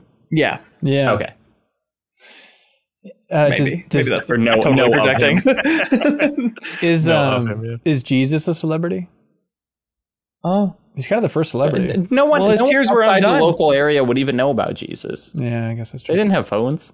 He also came back. No, but like Uh, not at I the cry time. every Good Friday, and I have a then I have a great ass Easter. I'm so happy. Yeah. So he's back. He's back. That is tricky. um, all right, full pivot. Uh, Mick Crack Kenway writes in and says, Howdy, Min Cats. That's us. I just wanted to weigh in on predicting punchlines with an instance when it's always okay. My family does Christmas crackers every year, and they have really pun heavy jokes inside. We are always trying to guess the punchline specifically to predict how bad the pun will be in these Christmas crackers. I'm going to give you one example, but why not make it a game? I'll give you a Christmas cracker joke, and you try to guess the punchline. All right, just really lean. Okay, Leo, what do you think the punchline is for this Christmas cracker joke? What do you get when you cross a snowman with a vampire? Uh, some kind of vampire. Uh, cold blooded. I guess everybody can jump in. We need the hive mind for this one. Yeah, anyone's welcome. Yeah. Uh, cold snap your neck. Uh, no, snap, not so much. frostbite. Hey, Leo Vader! You did it. The Your- king your of bite- bite comedy. gave it away. There we go. Uh, Uh, hey, who is El- uh, damn it, I blew it. Maybe not though. Who is Santa's favorite singer? Elton Elton. John. Elton John. Very close, very close. Elvis Presley, everybody. Uh, okay, uh, Elves Presley. that's that's maybe a better way to phrase it. Why are pirates great? They, They just are. just are. There, yes. way to go. We can do it. Love it. what do you call a reindeer who can't see? Blind deer. Come on, Kyle, grow up, dude. I don't know why that made me laugh. Well- 'cause it doesn't even make sense. Uh, no idea. Oh yeah. Use these jokes at home, everybody. Entertain your friends. Annoy them. Wait, a, bl- a blind deer? A re- I have no idea. what do you call a reindeer who can't see? No, no idea. No, I, N- I have no, eye. i- no No idea, idea. slash I got no an eye. idea. Yeah, yeah. I see now. All right. Hang on, we Yeah, lost your Jacob good out, color. Understandably. Uh, hey, what do you two like for question of the week? Uh, I like the conversation about toxicity. They're good points Yeah, for everybody that's on that. good. I like that. I feel like we've answered that one before, but I didn't want to say it at the time. Um, I like the scenario about listening to a podcast. I like the baseball stats. I think that's fun. Uh, Yakuza 8 led to a little Baseball discussion. Baseball stats there. were great. Um, Shouts out to that person for doing that. yeah, That one had research. it is true. Uh, the Star Fox minigame. I like motorcycles or helicopters. I like the jokes. Jacob, do you got? Uh, are you leaning some direction for question of the week? Um, let's see. Can I tell you the the question I'm most mad that you didn't bring up? Yes, please. Uh, why do people still remember boom blocks? yeah, somebody did ask that. I'm sorry I didn't include it. Um, do you want to answer that? Great. I kind of like the burger hypothetical. Burger hypothetical solid. Burger hypothetical solid. Um, I, I, I. Should we give it to baseball stats? Let's do it. Baseball stats. I mean, I think that's pretty damn impressive, and we talked lot of work about it. that one. Yeah, good. Brandon Scott, congratulations! You just won Grim Fandango, one of the greatest of all time on PlayStation, thanks to iam8bit. Uh, now it's time for something that we call "Get a Load of This." We don't even need the jingle. We can just sing the jingle before we get to the jingle. I think. Ba-da-ba-ba-ba. Uh, my money doesn't jingle jingle. Uh, hey everybody, uh, get a load of this. Somebody mentioned this on a podcast, and I was dumbfounded. It seems like one of those facts that I should know, but I'd never really thought about it. Uh, BBC has an article. Um, the headline is "More than half of your body is not human," says scientists. Uh, human cells make up only 43% of the body's total cell count. The rest are microscopic microscopic colonists. Understanding this hidden half of ourselves, our microbiome, is rapidly transforming our understanding of diseases from allergies to Parkinson's. And there's a scientist here that says, uh, What makes us human is, in my opinion, the actual combination of our own DNA plus the DNA of our gut microbes. Isn't that insane? More than half your body is not human. Oh, that's such a weird idea, but it's cool. Uh, links below for all these fun little stories. Kyle, what do you got? Uh, okay, so this is this was uh someone this there's this Twitter account called uh Reggie underscore eight hundred that just shares like Nintendo facts, and they're sourcing this from uh this uh, uh Did you know gaming's Metal Gear Solid's cut content video, Yeah. uh which features David Hayter, funnily enough. But there's Oh, yeah. this quote Oh, from Kojima in that video apparently or you know th- that they talked about in that video that says a while ago i played pokemon gold and silver with my son. Until i played it i didn't understand at all what was so interesting about it so i wasn't very excited at first. Actually playing it though was a huge surprise. It was like i had no idea there was such a great game out there. I wound up finishing it twice. I was so addicted. I think peace walker works something like that. It's got a bit of monster hunter and pokemon and it's even got a bit of SimCity to it I, I just love I just really like the idea of Hideo Kojima like being obsessed with Pokemon Gold and Silver to the point where he played it twice. Do you think that he had a tough time against that Miltank? Yeah. Yeah, I bet he really struggled. yeah, it's terrible. Uh, Jacob, now that you're here, what, what do you got? yeah, get get a load of this. It's just it's not it's not particularly academic. It's just a TikTok that I've watched like 40 times in the past 2 days, which is just a guy doing an Ira Glass impression talking about the new Minions movie. That is like one of the best impressions I've ever seen. And it's just like maybe it's just it's very specific because you don't see a lot of Ira Glass impressions, but it's like it is not only the voice, but the words he has chosen to say are just like you know, I, I don't know. Maybe maybe there aren't that many This American Life heads out there, but like if you have listened to any of this show, it's almost uncanny. I love it. There's a link a- below. There's this show, this podcast called Newcomers with Lauren Lapkus and uh, Mm-hmm. gosh, who's the, I can't remember her name off the top of my head for some reason. uh, Nicole Um, Byers. Nicole Byer, thank you. And they were they had Patton Oswalt to talk about um, uh, the Eternals, the Marvel movie, and he just had this little tangent where he did an impression of David Lynch trying to understand uh, Return of the Jedi and explain to George Lucas why he turned it down. and it was like a good David Lynch impression, and I was like, I don't. This is for me. I don't know what else this is for. Because even uh, Lapkus and Byers were like, oh, that's great. Thank you for that. Uh, let's move on to the next topic. Kyle, I hope you liked it. Uh, Leo, you got one? Yeah, get a load of this. Uh, I had one locked away that I ended up talking about on Fire Escape, uh, which was a Hitman video that's really interesting. So check out that uh, podcast to hear more about that. So I have a backup Hitman video Hell to talk yeah. about. Hell don't yeah. worry. Uh, it's called Silvio Caruso's Worst Day Ever. And what the player does is just uses every different way you can mess with one of the targets in Sapienza, Silvio Caruso, to just mess with him and to not like ever do the kill opportunity that comes from Oh, it. no. It's just to terrorize this NPC. So like you bring him flowers for his mother's grave and he follows you to the grave and asks for a moment of peace where you can garrote him or whatever. And the person you can't throw the flowers, so the delivery guy player puts the flowers in a briefcase and then chucks the briefcase over the over into the ocean right in front of him. And he terrorizes Silvio with like eh, thinking his mother's still alive, something you can do on the map until he goes running towards his like escape plane, and then the guy detonates the plane because he'd already put a remote explosive on it, so Silvio can expla- escape. And then he calms down.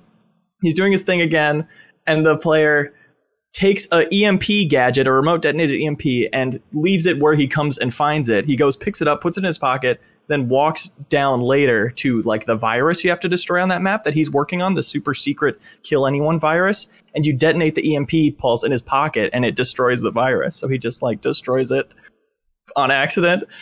It's such a funny way to play with that game's uh, rich mechanics, and that this player, uh, I don't even know how to pronounce his name, uh, does amazing. That's cute. It's fun. That's Funny. cute. Uh, hey, uh, in the community Discord, Nick from Atlanta posted a Get a Load of This and the Get a Load of This channel, which is always flowing with interesting tidbits. Um, they posted a tweet from Wesley LeBlanc, who we talked about was recently laid off by Game Informer by GameStop. Um, and the tweet from Wesley uh, just says, I'm returning to Game Informer. Uh, this is a wild flipperoo, but uh, as far as I understand it, what happened is John Carson, Jeff Akervik, Wesley LeBlanc uh, were fired from Game Informer. We talked about it on the podcast last week, and we had them on Party Chat with our Patreon exclusive podcast talking all about the inside story. Um, they were all fired. Jill Grodt, friend of the show, who's been on this podcast several times, current Game Informer employee, well, Game Informer employee at the time, um, she hated the idea of the layoff so much that she decided to leave Game Informer. And as she left, therefore, And that must be a really unrelatable feeling for you. right? exactly. Yeah, it's really bizarre, right? It's a weird similarity. Um, but then her leaving left an opening, and then Game Informer was like, "Oh, could we just have Wesley back?" Um, and then Wesley LeBlanc was brought on back at Game Informer. But Wesley has a tweet. It's linked below. That's kind of just a him working through his feelings. I'm like, hey, I, I like I, I like his post about it. I'm like, yeah, every complicated feeling you can imagine, I have about this, but I guess I need a job, so I guess I'll take my old job back, even though they just, you know, stabbed me in the back not too long ago. GameStop did, not Game Informer, but it's just a weird situation, real twist and turn over there. Um, but John Carson is still out in the wild. So if you have a job opening, throw it his way at John underscore Carson on Twitter there. Uh, all right. That's it for this episode of the podcast. Hope you all enjoyed it. Sorry it's a long one, but thanks for watching. Thanks for listening. All that fun stuff. Jacob Geller, you have a new video, do you not? I do have a new video. It's called uh, "Every Zelda is the Darkest Zelda." Um, it's doing quite well, Uh, Nice. so you can watch that on YouTube. And also, uh, two plugs. I got new merch uh, just as of yesterday, and it's really it's really cool looking. And I don't think it screams YouTuber. Uh, so you know, if you want to get something that's hopefully not too embarrassing, you can get a cool poster or hat or a, a mug, stuff like that. I love it. Um, Leo, by the way, uh, somebody at the community bike ride, I'm sorry, I forget who it was. Uh, they showed up wearing uh, your t-shirt. Oh, And they said, is Leo here? I said, uh, well, He wouldn't be caught dead at this thing. yeah, how dare you? no. yeah. I invited him and he just laughed. Yeah, it's bad in my face. Uh, Leo, you got anything to plug? Uh, youtube.com slash Leo Vader. Check out my essays on there. New one coming next week. Hell yeah. Love it. Uh, also, Party Chat, again, it's our uh, weekly bonus podcast. If you unlock that bonus podcast feed over there on Patreon, you can more than double the amount of podcasts from MinnMax every single week, and you help support us in a big way. Uh, this week, we took a lot of calls from the community, had a good time, talked about a ton of things. Uh, Sarah Podzorski was on. We talked about her history of JRPGs. Uh, we talk about some good behind the scenes dirt at MinnMax, and we talk about how we're what we talk about in that episode, and this is a tease of that episode, is in that episode we tease some changes coming to MinnMax uh, next week, which are going to be positive. So look forward to some fun announcements early next week here at MinnMax. Should be a good time, and there might even be some new Patreon tiers waiting for you as well uh, next week because we are getting so close to our Trek to Shrek. We really want to hit that goal. Also, heads up, everybody, that heads up, look out! Uh, Monday, July 25th at 8 p.m. Central is the next episode of Trivia Tower. This isn't any old episode of Trivia Tower. This is a video game trivia competition where it's going to be the MinnMax community versus the Giant Bomb community. Dan Ryckert will be joining us as the co-host. And so the way it works, if you support us on Patreon at any tier, you get access to the Discord, which is where you compete in game trivia. We have codes for oh, Escape Academy, TMNT, Shredder's Revenge, uh, Klonoa. Whoa, we have a ton of game codes to give out and an Wave 40 headset to the last person standing, which, by the way, is worth hundreds of dollars. Um, so we have all that, but the catch is that it's going to be the MinnMax community versus the Giant Bomb community. So if you're in the Giant Bomb Discord, you will get a link where you can compete in Trivia Tower for free. So here's how it works. If the last person standing in Trivia Tower is a Giant Bomb community member, Giant Bomb wins and Dan Ryckert wins, and evil inherits the earth. But if the last person standing is a MinnMax community member, then MinnMax wins and good prevails. Um, and we had to put some stakes on it. So it's kind of fun trying to come up with, like, okay, what are the stakes for this? Dan's going to be a little bit of a jerk, but what's the right level? So if Dan Ryckert and Giant Bomb wins, the last person standing for Trivia Tower, uh, Dan is going to choose any video game he wants, no matter how bad, and I will have to stream through the whole thing on MinnMax's Twitch channel. The whole thing. The the agreement was under 10 hours. That was That's good. agreement. I'm glad you have that stipulation. His He original- got you with that. His original pitch is he's like, oh, you got to do a deepest dive. And I'm like, I'm not going to bring three other people on to play through this turd of a game for 10 hours, Dan. So a solo stream is, is going to be how we're going to handle it. And if we win, if MinnMax wins, then I'm going to have a bonus Twitch stream where we're going to design a t-shirt together that Dan Ryckert then has to wear in every Giant Bomb and Dan Ryckert stream and Fire Escape podcast for an entire week. Every recording, he has to wear this T-shirt, and I don't even know what the T-shirt's going to be. We're going to work on it together. Like, what is uh, the most over-the-top T-shirt that you could make Just, Dan just Ryckert play wear? TKO, and then like the winner of that. Oh, that's good. That's not a bad idea. So help Team MinnMax win, please. Prove that you know a thing or two about video games by supporting us on Patreon and competing in video game trivia this Monday, uh, July 25th at 8 p.m. Central. Let us know if you have any questions about how that all works. Um, and if you want to help support us in a big bad way, you can always become a game champion. Choose any game under the sun. We'll officially declare you the champion. Oh, Divorced Cougar, otherwise known as Mike M. They chose a game after my heart, and I'll assume Kyle's heart. Elite Beat Agents is what Divorced Cougar is officially the champion of. Good choice. Hell yeah. Uh, Tanner chose Snowboard Kids 2. They're officially the champion of Snowboard Kids 2, and they are very into N64 it. exclusive? Hell yeah. Jawar Hello chose Borderlands. Interesting choice. No one had taken. Classic. Nick Philo is officially the champion of Viva Pinata. Now we are getting to it. So next week we're also going to have the big poll. I think it's going to be a combination of Patreon and Twitter for this poll to determine which game the community wants us to make bonus content about. Which game that people have chosen as a game that they're officially the game champion of. Out of all these options, we're going to have that poll. We're going to choose, or you all are going to choose which game is the last one standing. And then we're going to work with that person who championed that game to make a bonus piece of content all about that game. So it should be a fun time. All right, a lot of stuff coming up, a lot of stuff in the past. Uh, thanks for sticking with us. Fun stuff on the horizon for MinnMax. Any help letting us hit that goal over there on Patreon's appreciated. All right, everybody feeling good? Ooh, podcast. I can't wait to listen to this while doing dishes. Hell yeah, it's gonna be fun. Thanks so much, everybody. We appreciate it. Be good, have fun. Let's go.